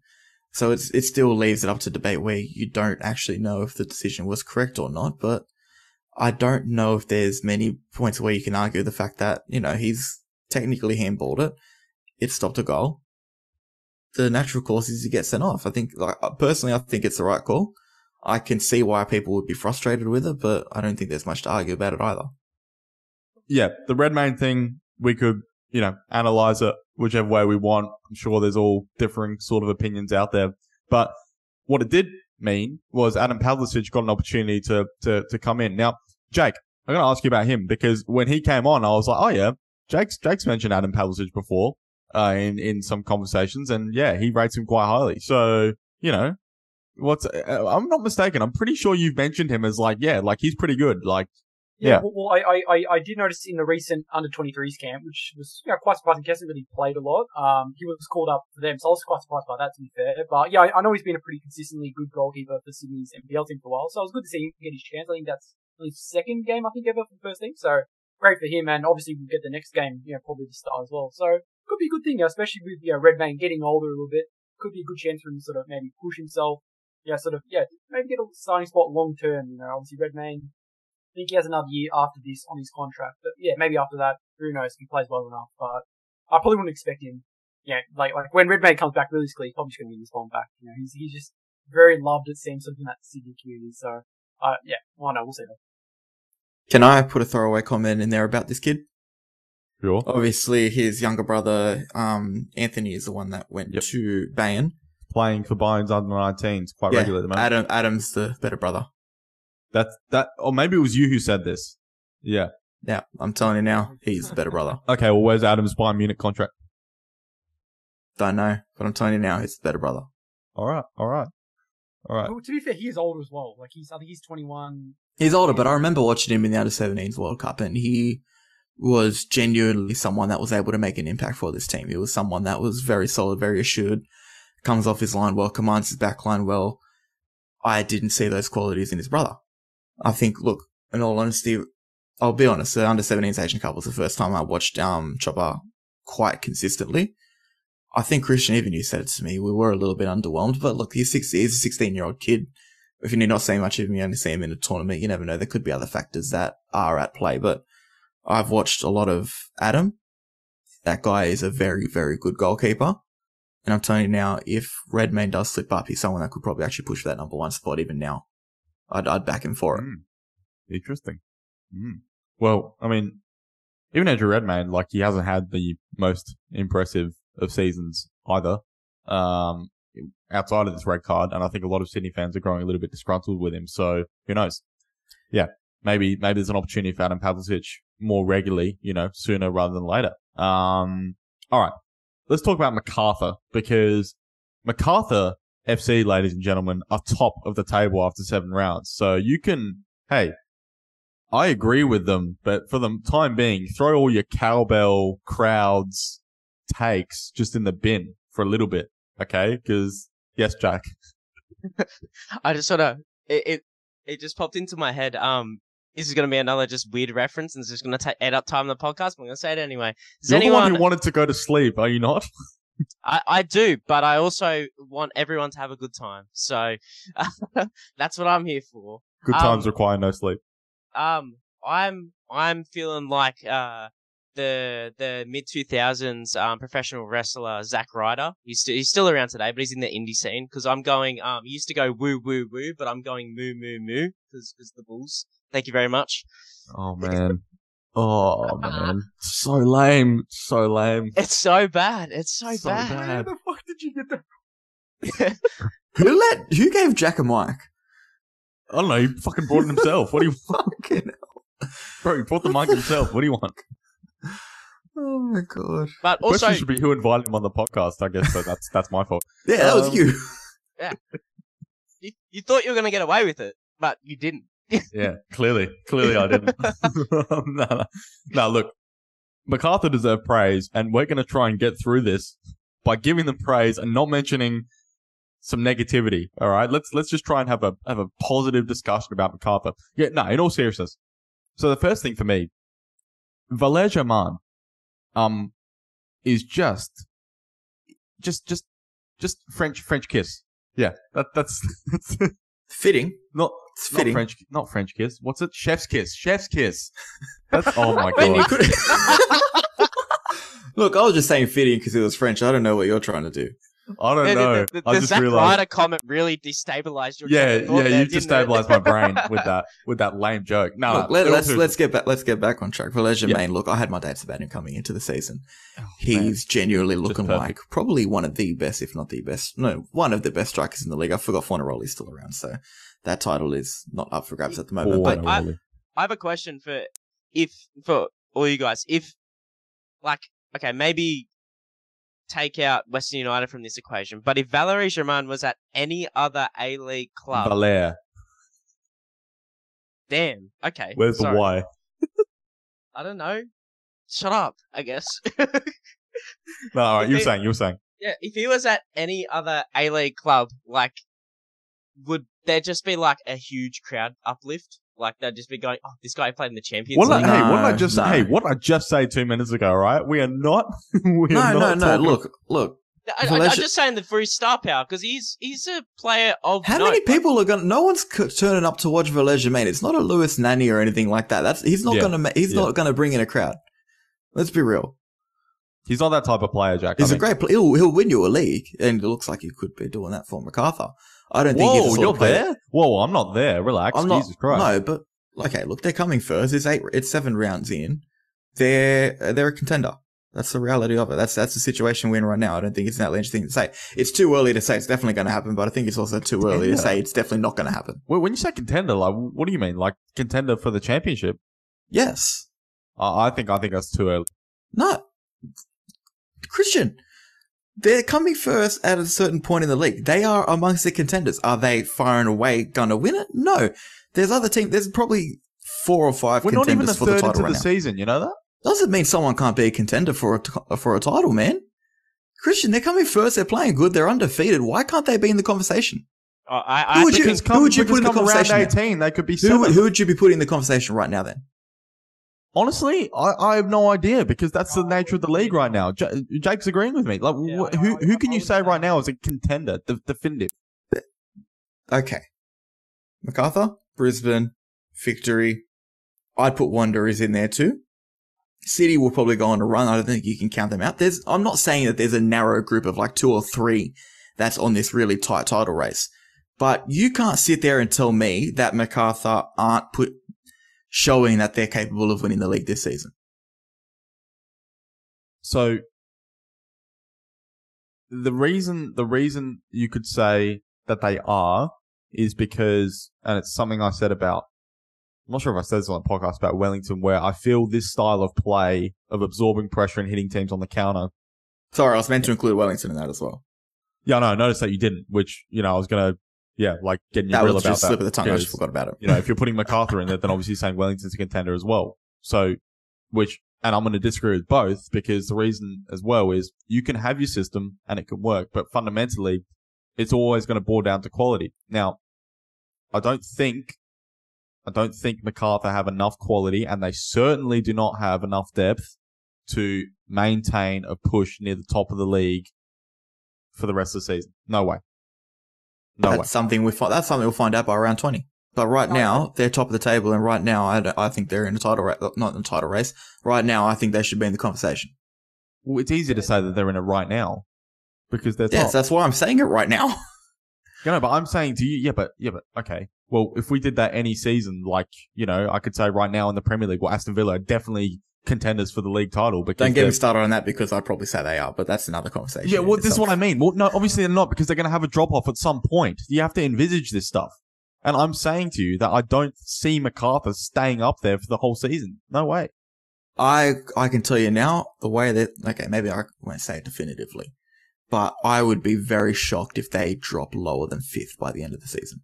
Okay, no, that's all right. That's I'm- that's a solid take, Okay, but until until take they start going could that drop off, I'm going to say they're in a title conversation. okay, that could be fourth or fifth. I could see that for sure. No worries. You know, I, I would happily agree with that. But I'm just saying, if there's anyone out there who thinks like, oh, like Macarthur, like a guaranteed top three teams, like, okay, relax because I don't think, although I think the style of football can work that they're playing, I think they haven't had, you know, major injuries hit them yet. You know, I don't think. And I don't trust their depth. And I also don't trust some of their players to perform consistently. Like, the other thing as well is, I'm sorry, like, I know they've been solid. Jonathan Aspro was excellent. Jonathan Aspro was excellent against Sydney. Have to, have to tip, tip my hat off to him. But that pairing, on paper, Jonathan Aspro and Tommy Uskok, I'm sorry, is not a pairing that is going to be a top two team in the league come the end of the season, for example. Okay, obviously you got Matt Jurman as well, yes, but as we've seen, Matt Jurman is not the player that he was like, you know, three years ago, right? So, again, fundamentally, let's not overreact to some of the younger players I've got too, because they're going to also go through their bad patches. Let's not forget that as well. Jake Every Hollman club, looks, every club goes through their bad patches, but every club's going to have a moment in the season where they decline. So I don't think this is a, a problem just solely based around Macarthur. Every club's going to go through it. Wanderers will go through it eventually as well. They'll decline. Wellington will go through it as well. They'll decline. Brisbane will go through it. you know, which gets back Macarthur to my will- point, what I'm saying to you, where you can say that no, you cannot say every club's going to go through it. So the fact right that now. Macarthur are going to go through it while they're coming first, how far how, how far realistically can they drop off? They're Okay. definitely not going to go and finish ninth. Okay, but and give me one second whilst I get the league table up, because like you're saying they're first as if like they're five points clear. Like they're not five points clear. I know they're not five the points clear. The reality My is- point is There is three points difference between first, first and fifth. Any one of those teams are in a decent position to go on and, and say at least within themselves, we have a good chance of by the time the season ends, we could be top spot. Any one of those teams in the top five, even Adelaide and City, who aren't too far behind, can say, you know what, we're not out. They're probably not in the conversation, but they're not out of it. Macarthur, the fact that this is such a tight league and they're spending time at the top, I know they only just got there, but I don't think we can sit there and look at them and go, oh, they're not, they're not good enough to win the league. They're seven games in, they haven't lost yet. Uh, only Melbourne Victory have done that as well. They, I think, deserve to be in the conversation of, you know what? Maybe. That's, that's as far as I'll go. I'm not going to say they're definite. Maybe in five weeks time, we'll sit there and go, you know what? I was wrong. Or maybe in five weeks time, we'll sit there and go, Hey, I'm onto something here. But right now, you're talking about trying to give them praise. 100%. I think they deserve a lot of praise for what they've done because look, it's maybe not the most prettiest football at time, but for a, club that was, and by me personally as well, I wrote them off. I thought they'd be coming at probably around second last, particularly with Asian Champions League, oh, not Champions League, AFC Cup commitments and going to some very, very weird places. People were Sterjovski or saying it was about, he, he wasn't up to scratch to coach in the A-League. The reality is they've overcome all these preseason concerns. They're playing football that's able to get them results. Going forward, they actually look quite exciting. I think they've finally got a system where they've been able to unleash the creativity of these players that they've got in their side. Danny De Silva, Ulises Davila, Jake Hollman's really been able to come into it as well. You've got Jed Drew, Raphael Borges. You've got going forward a very scintillating side. What you said about their backline, I think is probably limited to their centre backs. I think Isaac Hovar coming in, I think he can be a decent player left back. It's probably still a little bit of efficiency there. But with Kealey Adams coming in, they've also got three right backs. So if one of them's a little bit versatile. Yeah, but Matt Miller's playing advanced now. He won't. He won't. yeah, but he can still Yeah. drop in that area, and there's other players that can replace Matt Miller in the forward line. Yeah, but I was going to ask this as well. I think the Adamson signing is one where he might be competing with Nicolau for right back, and, and that's think, good. And that's good competition. You're Yeah, talking about yeah. two players that are probably at a similar level, but are both capable of doing a really good job in the A League. But you've got a side there that now that they're all kind of, and I know it's early in the season, I know it's kind of a form based opinion, but they're all playing at a level that is very, very good. And they're all capable of playing at that level at least semi consistently. So why can't we say that Macarthur's at least in the conversation for a title or in the conversation for a top four? They're, they're, they're a good side. They're playing like a very good side. They're not going to experience that far of a drop off where they're going to drop out of the six. I'd be very surprised. they're five that's the points off seventh though. This is what I'm trying to say to you. But they're not, they're not, look how tight the league is, Christian. That's, no I'm- one's I'm- that's literally my point. They could lose their Yeah. next two games, and my point is that they are only five points off seventh right now. So what I'm what I'm trying to say to you is there's no world right now where you can say I'm agreeing with you in the sense that you can say that Macarthur could be a top four team. Yes, for sure. I don't agree that we can say that any of these teams right now are necessarily championship contenders. I, I really don't think it's way too early because of the nature of the results and the league that we're seeing at the moment. I mean, we just saw a couple of results on the weekend. Like we saw even Macarthur's win was, but mainly, uh, the result was like Newcastle beating Wellington just proved the unpredictability. We spoke about this on the podcast recently that it's just too early to talk about any See, championship you're, you're looking at it that it's too early to say anyone's a championship contender. I'm saying we're in a position where we have multiple championship contenders. I think that's No, I disagree because you can't you can't say that anyone is consistent enough that they're going to be a championship contender. Well, someone's got to win the league.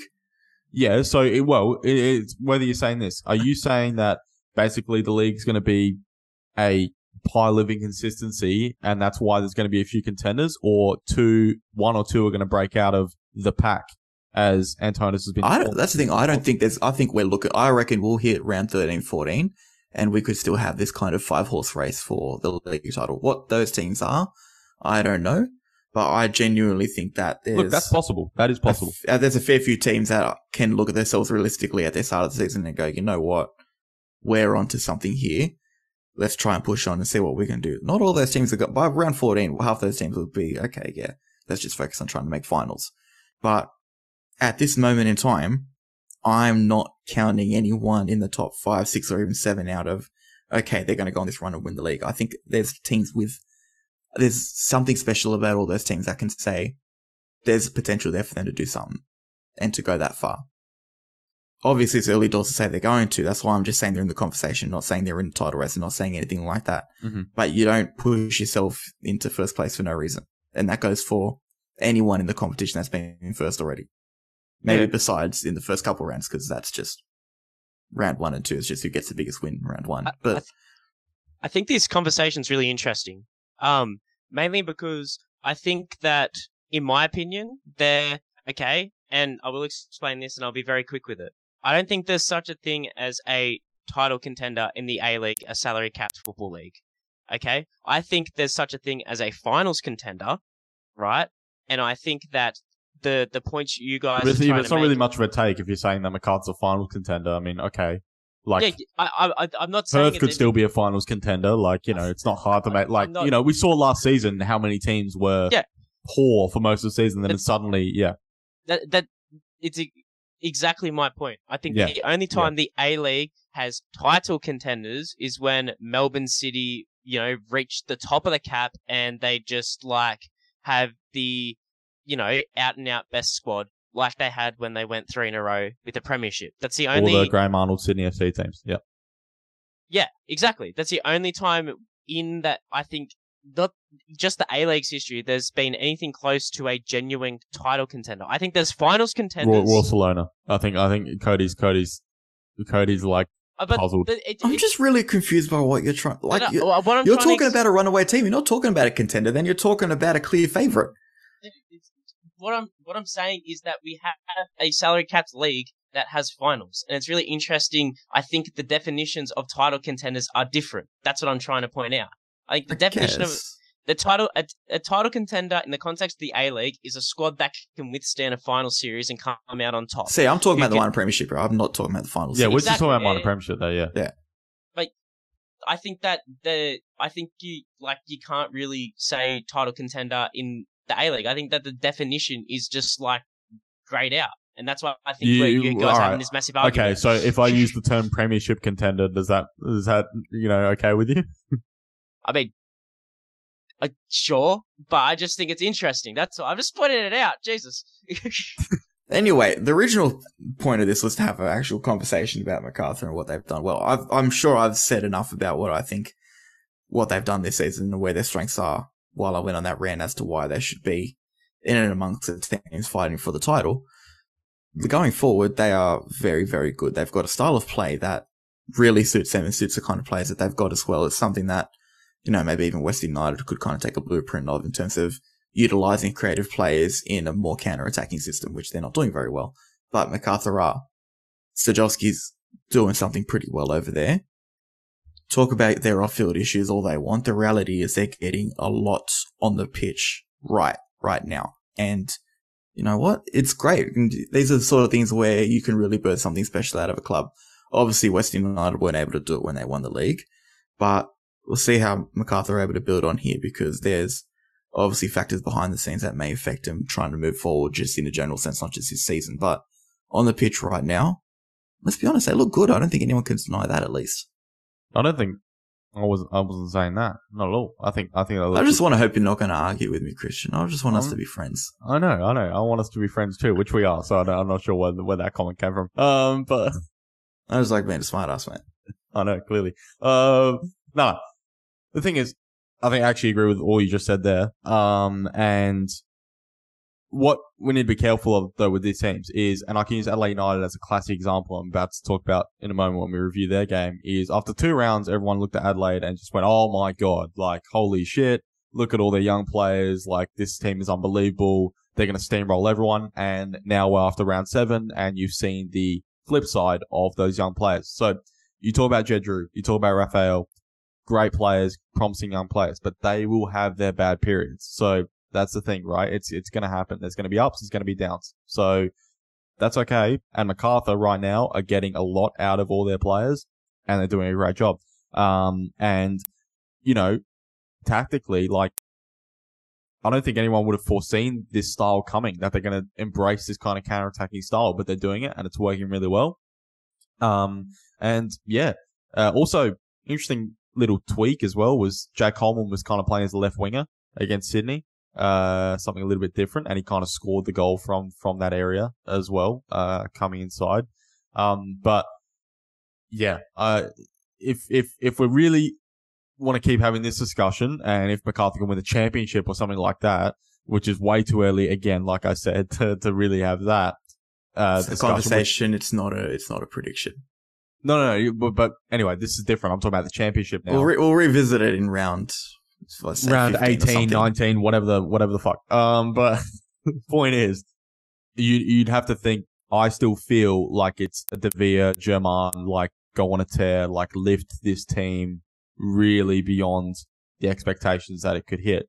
Uh, for it to really, you know, go on some fairy tale run. Um, in the season. But look, right now they're doing very well. Uh, and they deserve their plaudits. Jake, Jack, anything to add on Macarthur?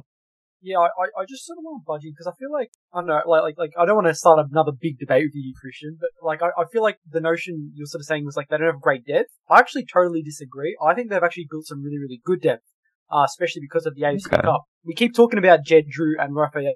They didn't even start this game. They came off the bench. You had Miller and Hollman, yeah, play on those wings. I feel like, especially defensive mid on the wings in attack, defense, maybe they're a little bit sort of nimble there. But I think they've built some really, really good depth. They have a lot of players that can sort of come in and play when they need. So, look, like, I'm probably not on that sort of Cody hype train there. They're cold title contenders maybe. But, look, I, I, I think, I don't think a Okay, Jamal gets injured. Who plays up front? Okay. Yes, fair there. I, I. De that- gets good at one injured. position. De gets injured, and Jake Holman gets Oh. injured. Both of them go down the Christian, same you time. can say that Daniel about anyone in the league, but Daniel De Silva. oh, you can't di- I discount can't. anyone. Hang on, hang on, whoa, whoa, hang on, hang on a minute, hang on a minute, hang on a minute, hang on a minute, because if we're using your title contender thing that you said before. and I'm Okay, looking let's say- Melbourne's- Hang on, whoa, whoa, I'm talking, and we're looking at Melbourne Melbourne City. Like, okay, Melbourne City, I mentioned before, don't have midfield depth, but I can tell you now, like, okay, if Matthew Leckie went down again, at least they've got someone like a Leon who could come in.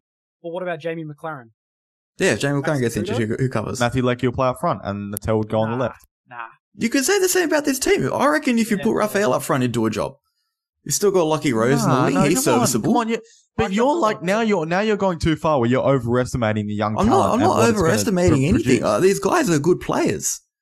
I'm not and the saying they're not is- good players, but the reality is the young Christian, players and- they're not going to deliver Christian- week in week out. Christian, anyone in this competition, if a key player gets injured, there's going to be a young kid trying to fill in. You talk about, oh yeah, maybe Matthew Leckie. What about Melbourne fill in for Victory? What about Melbourne. Victory?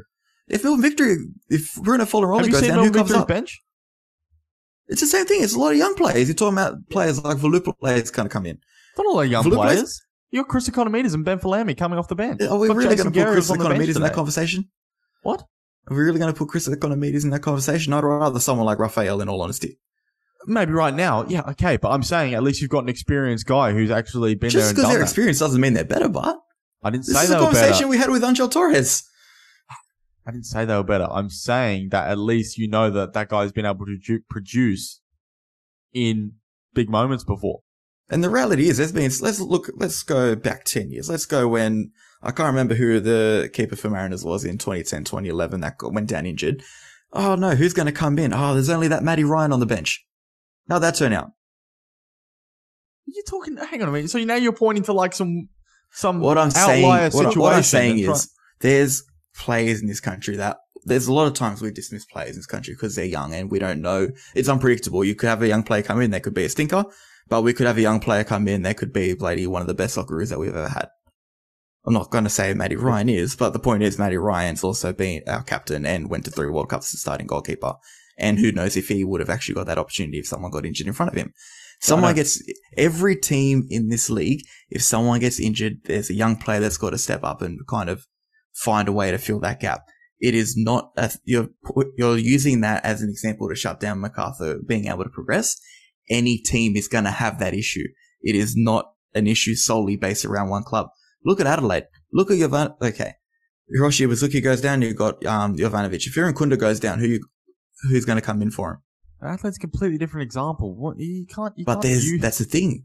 It's not that far different, is it? Because if um I know Torre picked up an injury, I believe. no, and th- no, no, no. It is different. But that's who you've gotta come why- in. No, no, no, no. Let me talk because it is different. Because the reason why is you're not going to get the same profile of striker if Elijah goes down injured. No one can play the role like he does for Macarthur. This is what you're missing. Victory have that issue as well. But the reality is, we we probably talk about Victory as being one of the better teams in the competition, especially after today. No, the but way at least- able to see but- that game out. No, but at least they could get, they could kind of replace the quality with some of its parts. Can at least they? they could bring in. Can Ben they Follett. replace the quality of someone like Bruno Fornaroli with the way he's playing right now? They couldn't replace his goals, but at least they could get a few attacking threats to replace him in Can someone like Macarthur Ben not do that? Folami. No, I think they can. They can. Yeah. with who? Matt Players like Raphael, players like Jed Drew. You got Matt Miller that can come in as well. Ali Auglah's sitting on the bench too. I, I, I, he's someone that I do rate very, very highly.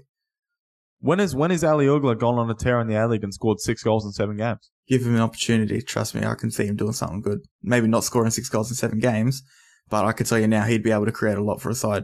And he'd be able to let someone move up front that could actually provide that creative role that maybe you'd lose if um Valère Germain was not playing up front. But I'm telling you now, there's player, there's quality players that are in the wings at Macarthur that could. I'm not saying that they're going to replace the quality of Valère Germain, but, But, it's that's just what as- I'm saying. yeah, but you're you're pointing an issue to you're describing the issue as if it's a solely Macarthur issue when it's an issue I'm with not. just I'm about not. any I'm club in not, this league. I'm not describing it as a solid Macarthur issue. What I'm saying. so why are you using it to say that they can't go any further than where they are? I'm not. I am because hang on, hang on, hang on.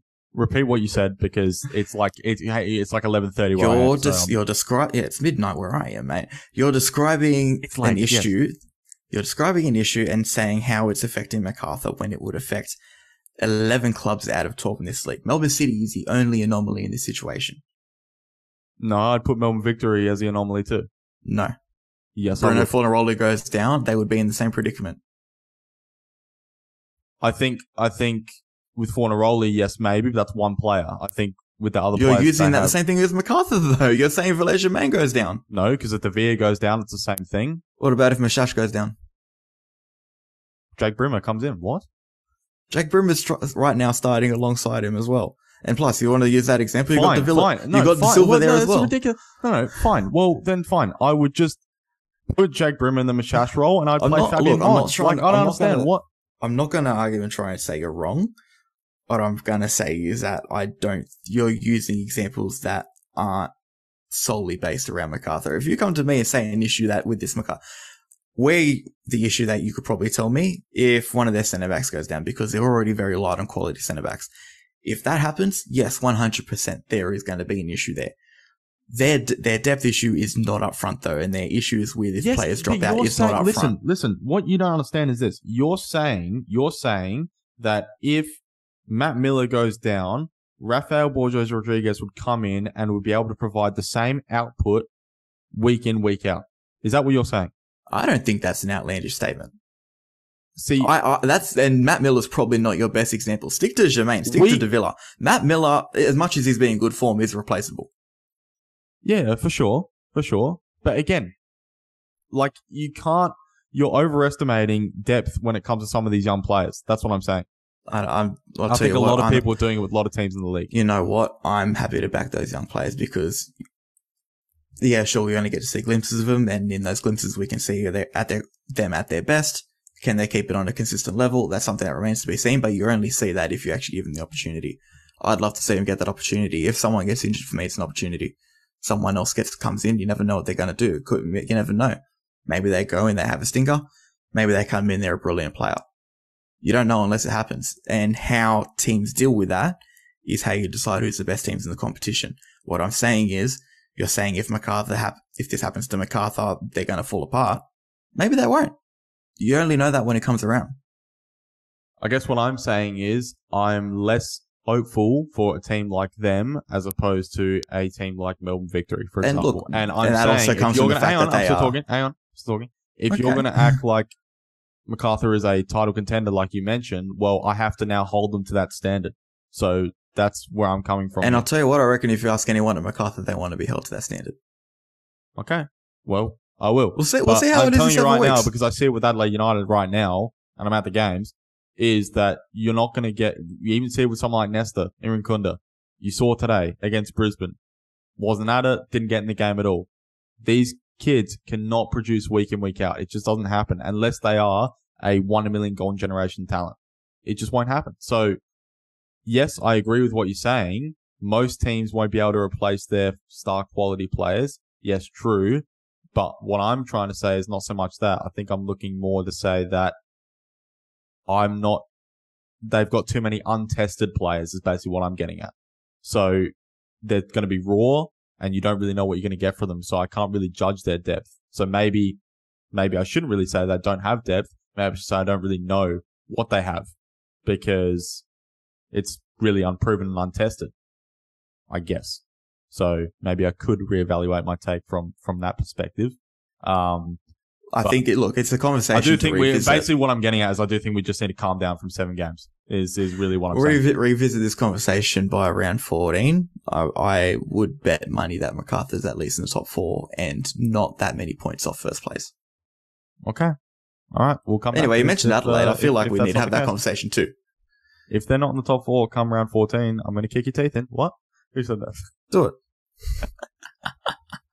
I, I, I Alright. like how just before that point I said I don't want to start a big argument here, and then bang. Yeah. Thanks, Jack. Thanks, mate. fingers All right. Uh, Remember the moo joke that I made? That was horrible. That was a while ago, wasn't it? Jack. Throughout the whole time, Jack was like, he's like passed out because he's like so tired. All right, we got we got two more games to get through, and we're gonna try and get through them quickly. Try being the uh being the operative word. Um, Adelaide and Brisbane. I already touched on some of the points there. Just uh, so Brisbane won two 0 Just more on Adelaide. Um, and this is where I'm kind of gonna bring more my argument I was just talking about there.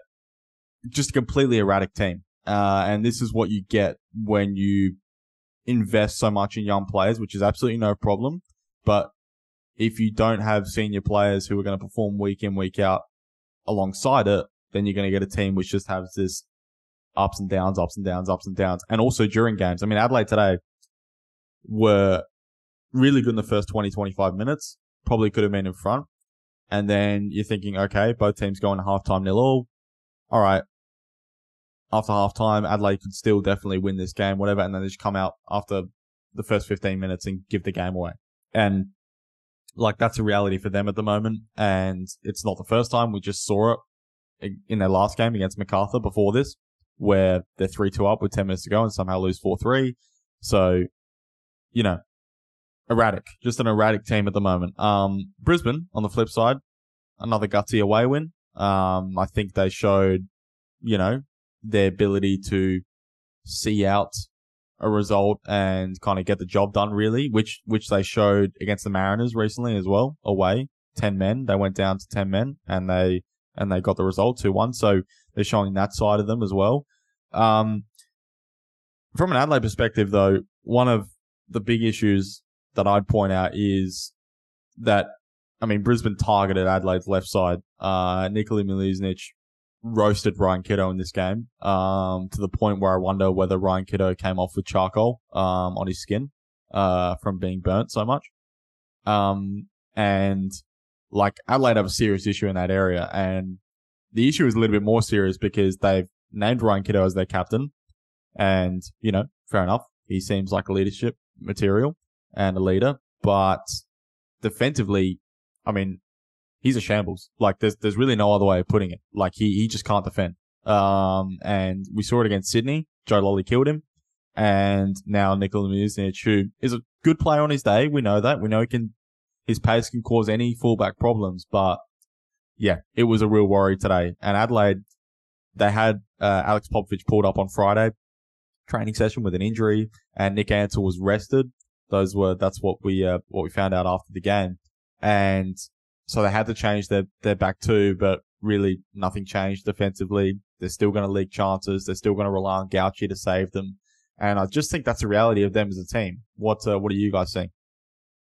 Look, there's clear deficiencies that are holding back Adelaide from being in that kind of upper echelon on teams. And not to revisit the conversation, I wouldn't say Macarthur were technically in that upper echelon. I just think there's a conversation, but I'm not getting back on that please do not. I'm not getting back on that. But um, no, look, the reality is Adelaide. We've seen Adelaide at their best and at their worst this season, which is why I think we've got a pretty good gauge of where they're actually genuinely at as a football club. And look, it's inconsistent, but I think in those times you do kind of forget what they can do when they're at their best as well. I don't know if I'm ringing alarm bells and I'm saying, okay, we need to do this, this, that, and this, and bring someone in to cover a certain area or anything like that. There's still a good side, at least on paper there.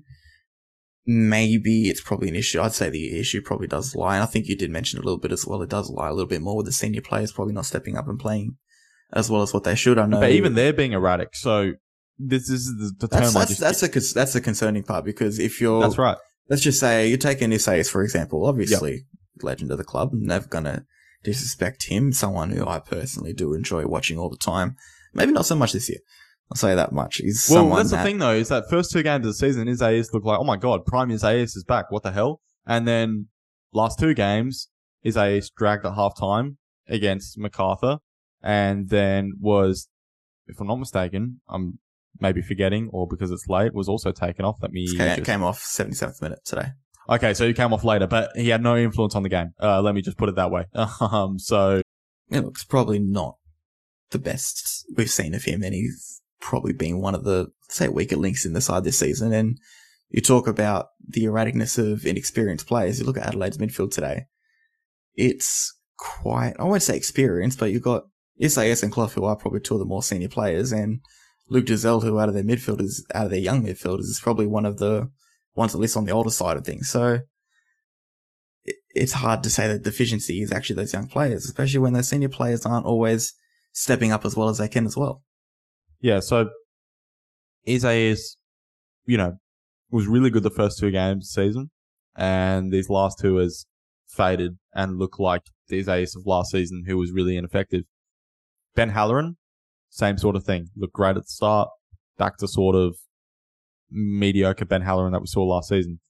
Then you look at, you know, I just mentioned Kitto before is not performing, but you mentioned um Clough, and you know he's he's been excellent to start the season. He's been fantastic uh for for Adelaide. What was interesting today is I felt though there was a deficiency where he is he's not the type of attacking midfielder who's going to drop deeper to make sure he gets involved in a game. You know, he's really going to kind of stay in that more advanced role and look to always receive between the lines, which is fine. You know, that's his role, whatever. But maybe in a in a game like that where you are kind of not, you know, Adelaide today, maybe it felt like not in the second half, but in the first half they created more. But it's not like they were the quality of chances weren't maybe at the same level as a Brisbane. Um, and then that changed in the second half when Brisbane just completely took control of the game after half time. So maybe you need Clough to drop a bit deeper, get more involved, so he can have some influence in the game. But you know, there's just there's literally a couple players. Gauci's probably the steadiest thing for Adelaide United right now. You know, you know what you're going to get every week. You know he's going to, and if they didn't have a keeper of his quality, like I, I, I'd seriously be worried for them because he's just bailing them out week after week and making sure either losses aren't getting too far out of hand or they're holding on to wins or, you know, securing draws. Because, I mean, Ross Aloisi said afterwards that they, Brisbane could have four goals and he's right. Like definitely easily could have four goals. I mean, they had two like massive one-on-ones in the second half after it was 2-0. Nikola Mileusnic standard is one-on-one and he, and he can't finish. Um, so, you know, they could have easily just ran away with that. On the Roar side of things, um, Jez Lofthouse, possibly his best game in a Roar shirt. I thought he was a little bit timid in the first half, but then he really grew into it. Obviously got his goal too. Um, and yeah, like they obviously had this little injury crisis in the first half, um, which, you know, I think it was to some players that they were, were easily replaceable. Um, and they were able to deal with. Real tough luck for, for Anthony Burke Gilroy though. That's two weeks in a row. He's had to come off early in a game. Um, and I think Ross said afterwards it was, it was a hamstring problem. So looks like it's kind of an ongoing thing with him.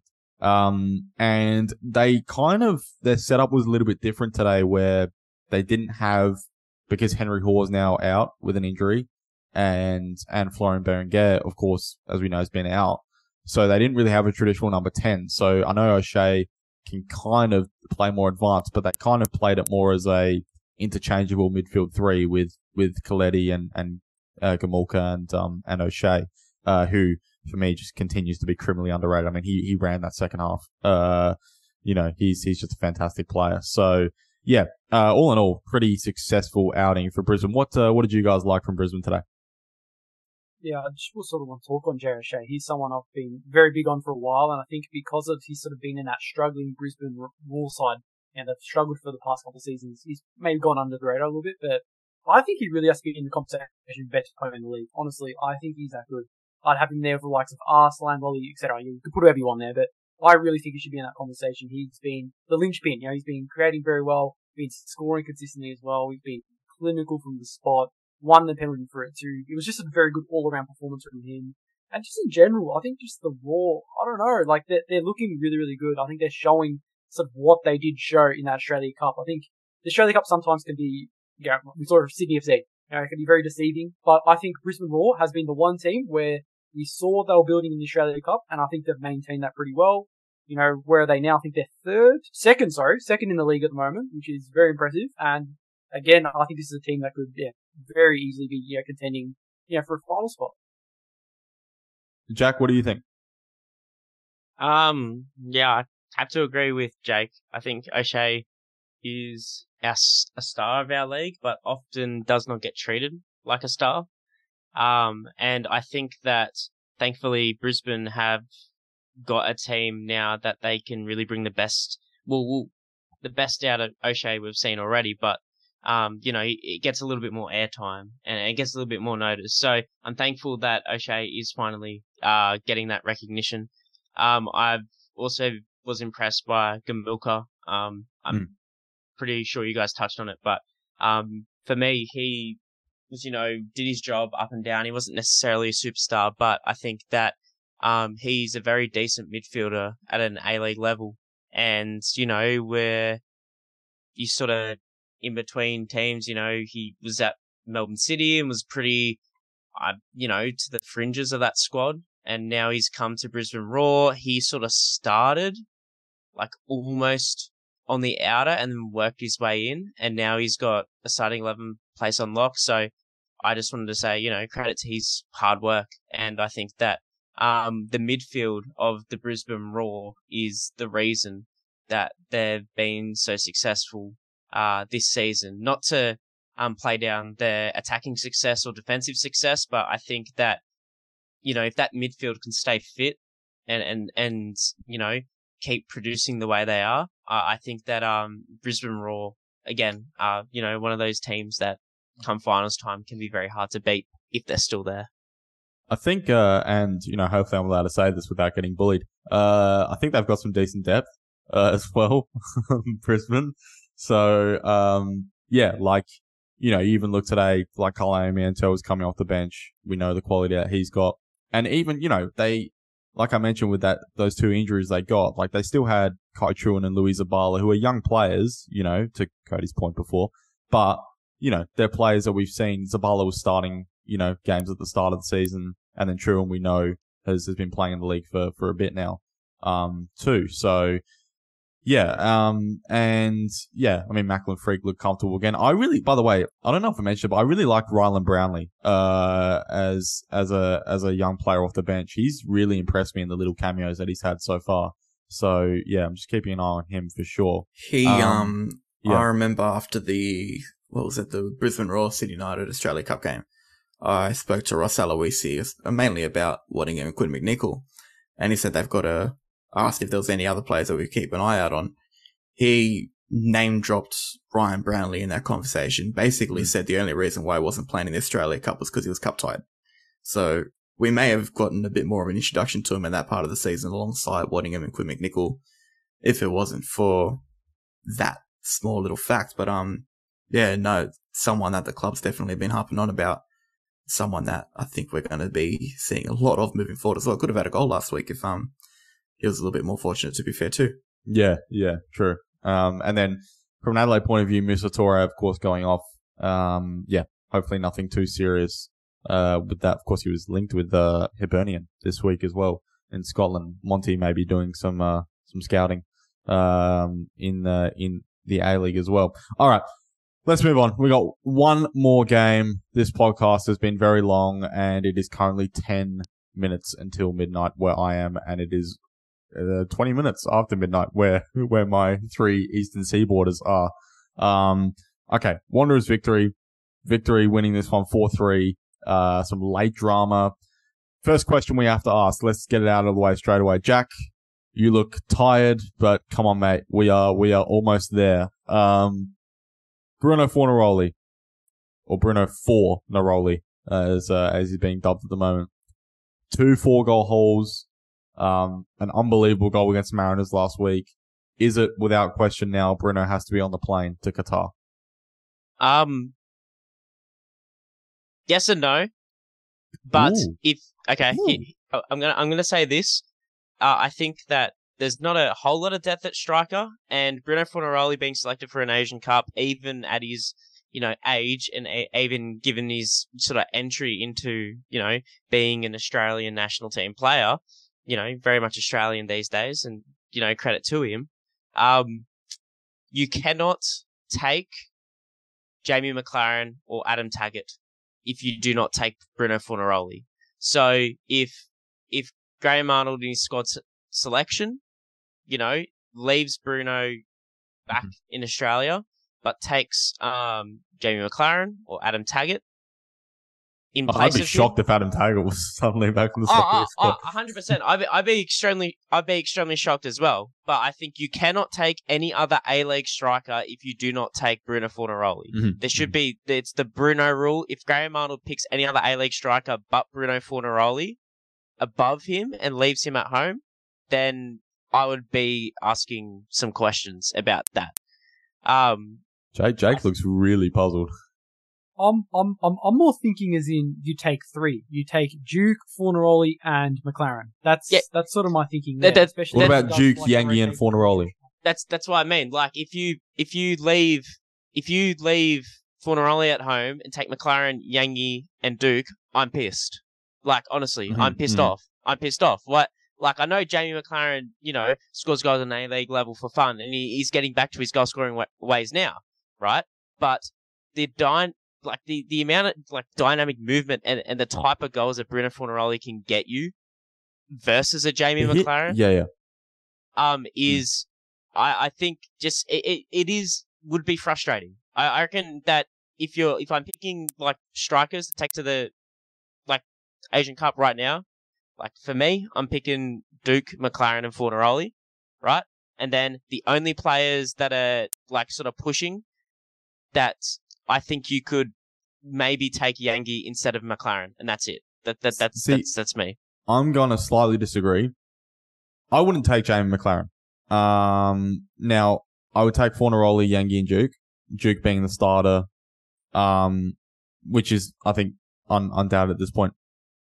Now, here's the thing: is that there's a couple of things here. First of all, I think we make too much out of this stuff because the reality is Fornaroli could be on the plane to Qatar and he doesn't play a minute because he's just the third string striker. So, and I know, you know, every selection is important because what if there's injuries? I get it. But, like, you know, it's maybe not, it's not like, is he going to be on the plane to Qatar and starting? Like, we all know Mitch Duke's going to start, right? Okay.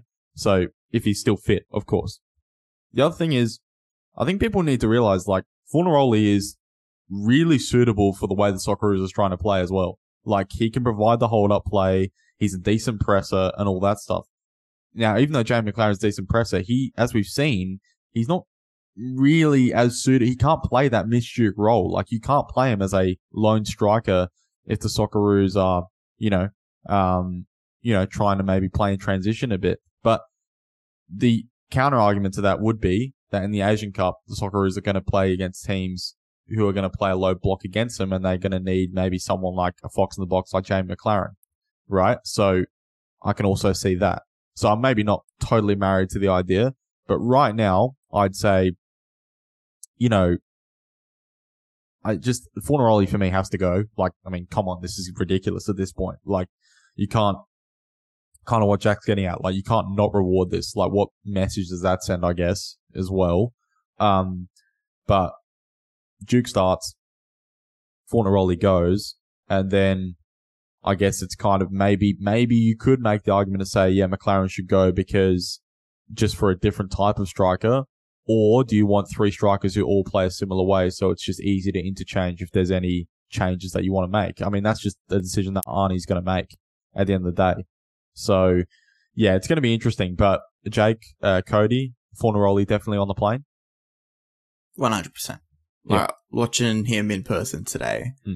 there's more than just a goal scoring ability. I think you're talking about someone who can be a genuine leader in a side. I think, look, I'll bring, I'll just mention it briefly. I'll take Duke, I'll take Maclaren. They're two, they are two main Socceroos strikers for the last four or five years. You need a little bit of stability going into major tournaments. That's probably the main reason why I take those two. Then you're tossing up between Yengi and Fornaroli. The reality is, one, Fornaroli is in better form. Two, I think if you're talking about a player who in tournament mode you need to ease into a already semi-established side, he's probably the one I look at simply because what he can bring outside of just his genuine football ability. He's a leader. He's determined. He's got that kind of South American aggression in him as well, where if we're two or three nil down, he's going to come in. He's going to run his ass off to be able to get us back in. I think one thing that's underestimated. Listen, if it's game one and those Indian defenders are like talking shit or something, like we need Fornaroli on there to just kind of like you know, yeah. he's someone that place. can kind of bite back against that, that sort of stuff. But you're talking, and this is where the youth and experience kind of comes in as well. He's a little bit more experienced in those kind of situations and just more experienced overall.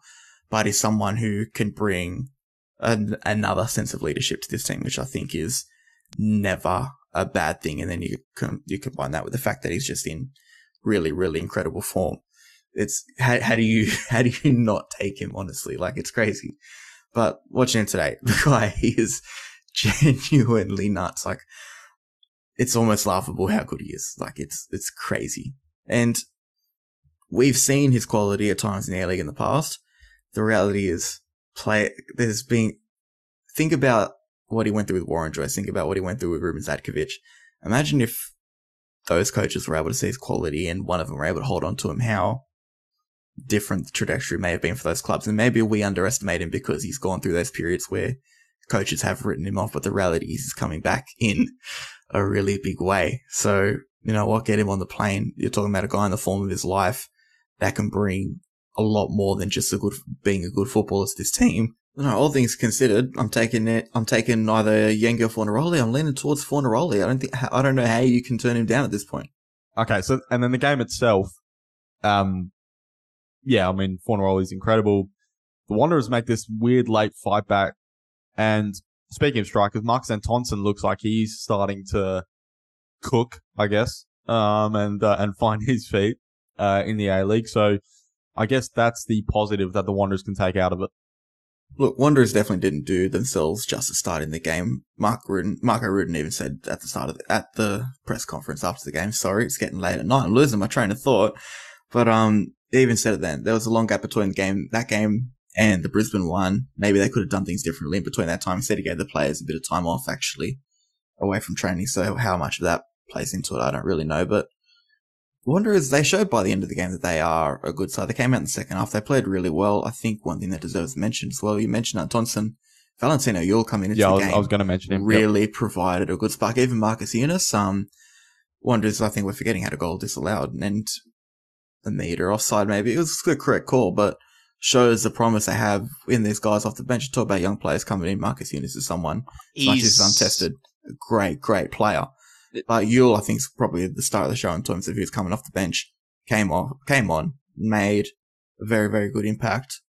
I think it's what you want from your subs at least. And when you're 4-1 down, to at least show some sort of heart to try and get back into. I think there's still a lot of positive Wanderers can take from it, all things considered. Yeah, Marcus Younis, like his touch to bring that ball down when he was sort of crossing towards the back post to Yuel, um, that was insane. Like the the the skill required to do that, and they call him the Australian Neymar for a reason. And I just really can't wait for him to get an extended run within this Wanderers squad to get more minutes. Um, you know, Valentino Yuel is a great pickup. You know, midway through a season, like just to to for a, for a winger who might not necessarily start every game, but for me, like the reason I'm watching Western Sydney Wanderers in and amongst all the other talented players they have is to see if Younis gets on the pitch, like the same way I was watching a few other young Australians if they would get on the pitch and what they would do. It's Mm. the intrigue is there, and it's should be one of the selling points of the league. Christian, Yeah. Jake, did you guys actually, like, obviously you guys aren't from New South Wales. I don't know how closely you follow the NPL in New South Wales, but did you guys see a lot of Marcus Younis? No, see, I, I, I, no, I, I've seen nothing of Marcus Younis obviously until until his his debut. Um, well, when he when he came off the bench really against Brisbane. Um, well, he made his debut before that, to be fair. But yeah, no, I know, I know. I, yeah. Not so just that. I know that, like he's from what I understand, he's quite highly rated in, in New South Wales, but yeah, I'm not too sure. You know, because because I haven't really seen much yet. it's not just that he is a good player and has the potential to make an impact on the game. This kid is genuinely exciting to watch. Just whether he was 18 or 28, the things that he does with the football, if anyone else did it around the world, people would be freaking out about it. This kid in the opening round of the NPL New South Wales this season, Rainbow flicked over a defender from the Mariners of all teams. Obviously, it's two youth sides, but you're talking about Mariners Academy. Rainbow flicked over this guy's head and scored on a tight angle. That was round one. He, when he's in his right mindset, the kid just balls out, has fun. Probably the most amount of flair I have seen on a on a player that I ever in Australia. Like you're talking, like Nestory Irankunda's got pace and power. This kid's got Neymar level trickery. There's a reason why they call him the Aussie Neymar. It's not just because they're doing a throwaway comment. There's a genuine likeness in this in this case. Like this kid, I'm telling you now, you give him time, let him get comfortable at an A League level. He's someone that is genuinely exciting. He's not someone that takes players on or like stops and tries to find a way to take someone off. He will run at you, do a couple step overs, and he will be behind you before you even realize his feet are moving. Like this kid is genuinely nuts. If we're talking about, we talked about earlier Clayton Taylor's ability to run really fast with the ball at his feet, and, he, and he's, you know, we talked about how he's, you know, one of the, the best at doing that. Uh, Younis is on a different level. Like, it, it's bizarre. It's bizarre that a kid like him has come out of Australia, because I genuinely don't know if Australia is ready. Like, yeah, I, I, like, we weren't ready for Nestory Irankunda to start, like, you know, smashing top corners at the age of 15. Like, this guy's 18, so he's a little bit older, but what, like, what we're about to start to see is going to be, like, unbelievable. Like, I- I'm, I'm, I'm putting that out there. Put put it this way, Christ, I think you it, literally just have to like clip this part of the podcast and Put- chuck put it on it- like Marcus Younis's uh like CV and just yeah. Put it this way, Christian. He is the antithesis of what the national curriculum tries to produce in a player. He is, he is, he is the, he is the streets of Brazil five-a-side in the middle of Rio de Janeiro. Like, that, that's what he is. And he's come out of, you know, Sydney. Like, that, that- that's, that's the type of, sort of, player. Well, I yeah, I I uh if Jesus Christ, okay, um, must be good then. All right, um, let's nah. Look, obviously, I don't I don't really know what to respond when uh, when you give him such comparisons like that. But it also it says I haven't seen a lot of him, of course. Like I said, I only saw him briefly, of course, in that Brisbane game, and he obviously provided great assist for for Antonsson's equaliser. So you can definitely see there's something there. But yeah, obviously I'm gonna have to wait until I see more of him to really give any sort of judgment. Um, so yeah, but based on that, I'm I'm very much looking forward to seeing more of Marcus Younis. So um, yeah, uh, Jake, um, just quickly on the Wanderers, actually, you know, I remember I don't know if you were here on the pod when Matt made this point around how the Wanderers just don't have this ability to kind of kick on when they have big wins and it can actually kind of keep producing at a high level. And this was just kind of standard of that, you know, like you just rock up and you get done at home, really. I know they scored two late goals, but kind of felt like it just made it look better than what it was. So, you know, they just, they just seem untrustworthy is the word that I've written down for them. Yeah, um, I, I, I- I think I've sort of noticed. Yeah, they left a little bit too late in this game. Um, they they, they had a great comeback. You know, Valentino Yuel sort of injected that probably well needed sort of you know, emphasis and pace and sort of flair maybe into that attack. You know, along with the Younis, for example, but left it too late.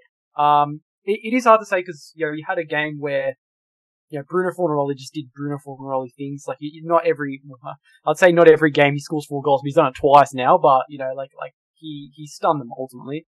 And I didn't necessarily think that Western City played terribly. I, I thought it was a pretty even game. Could have gone either way, to be honest. But you know, you sort of had one striker in uh, Bruno Fornaroli, who's you know in the form of his life. Let's be honest.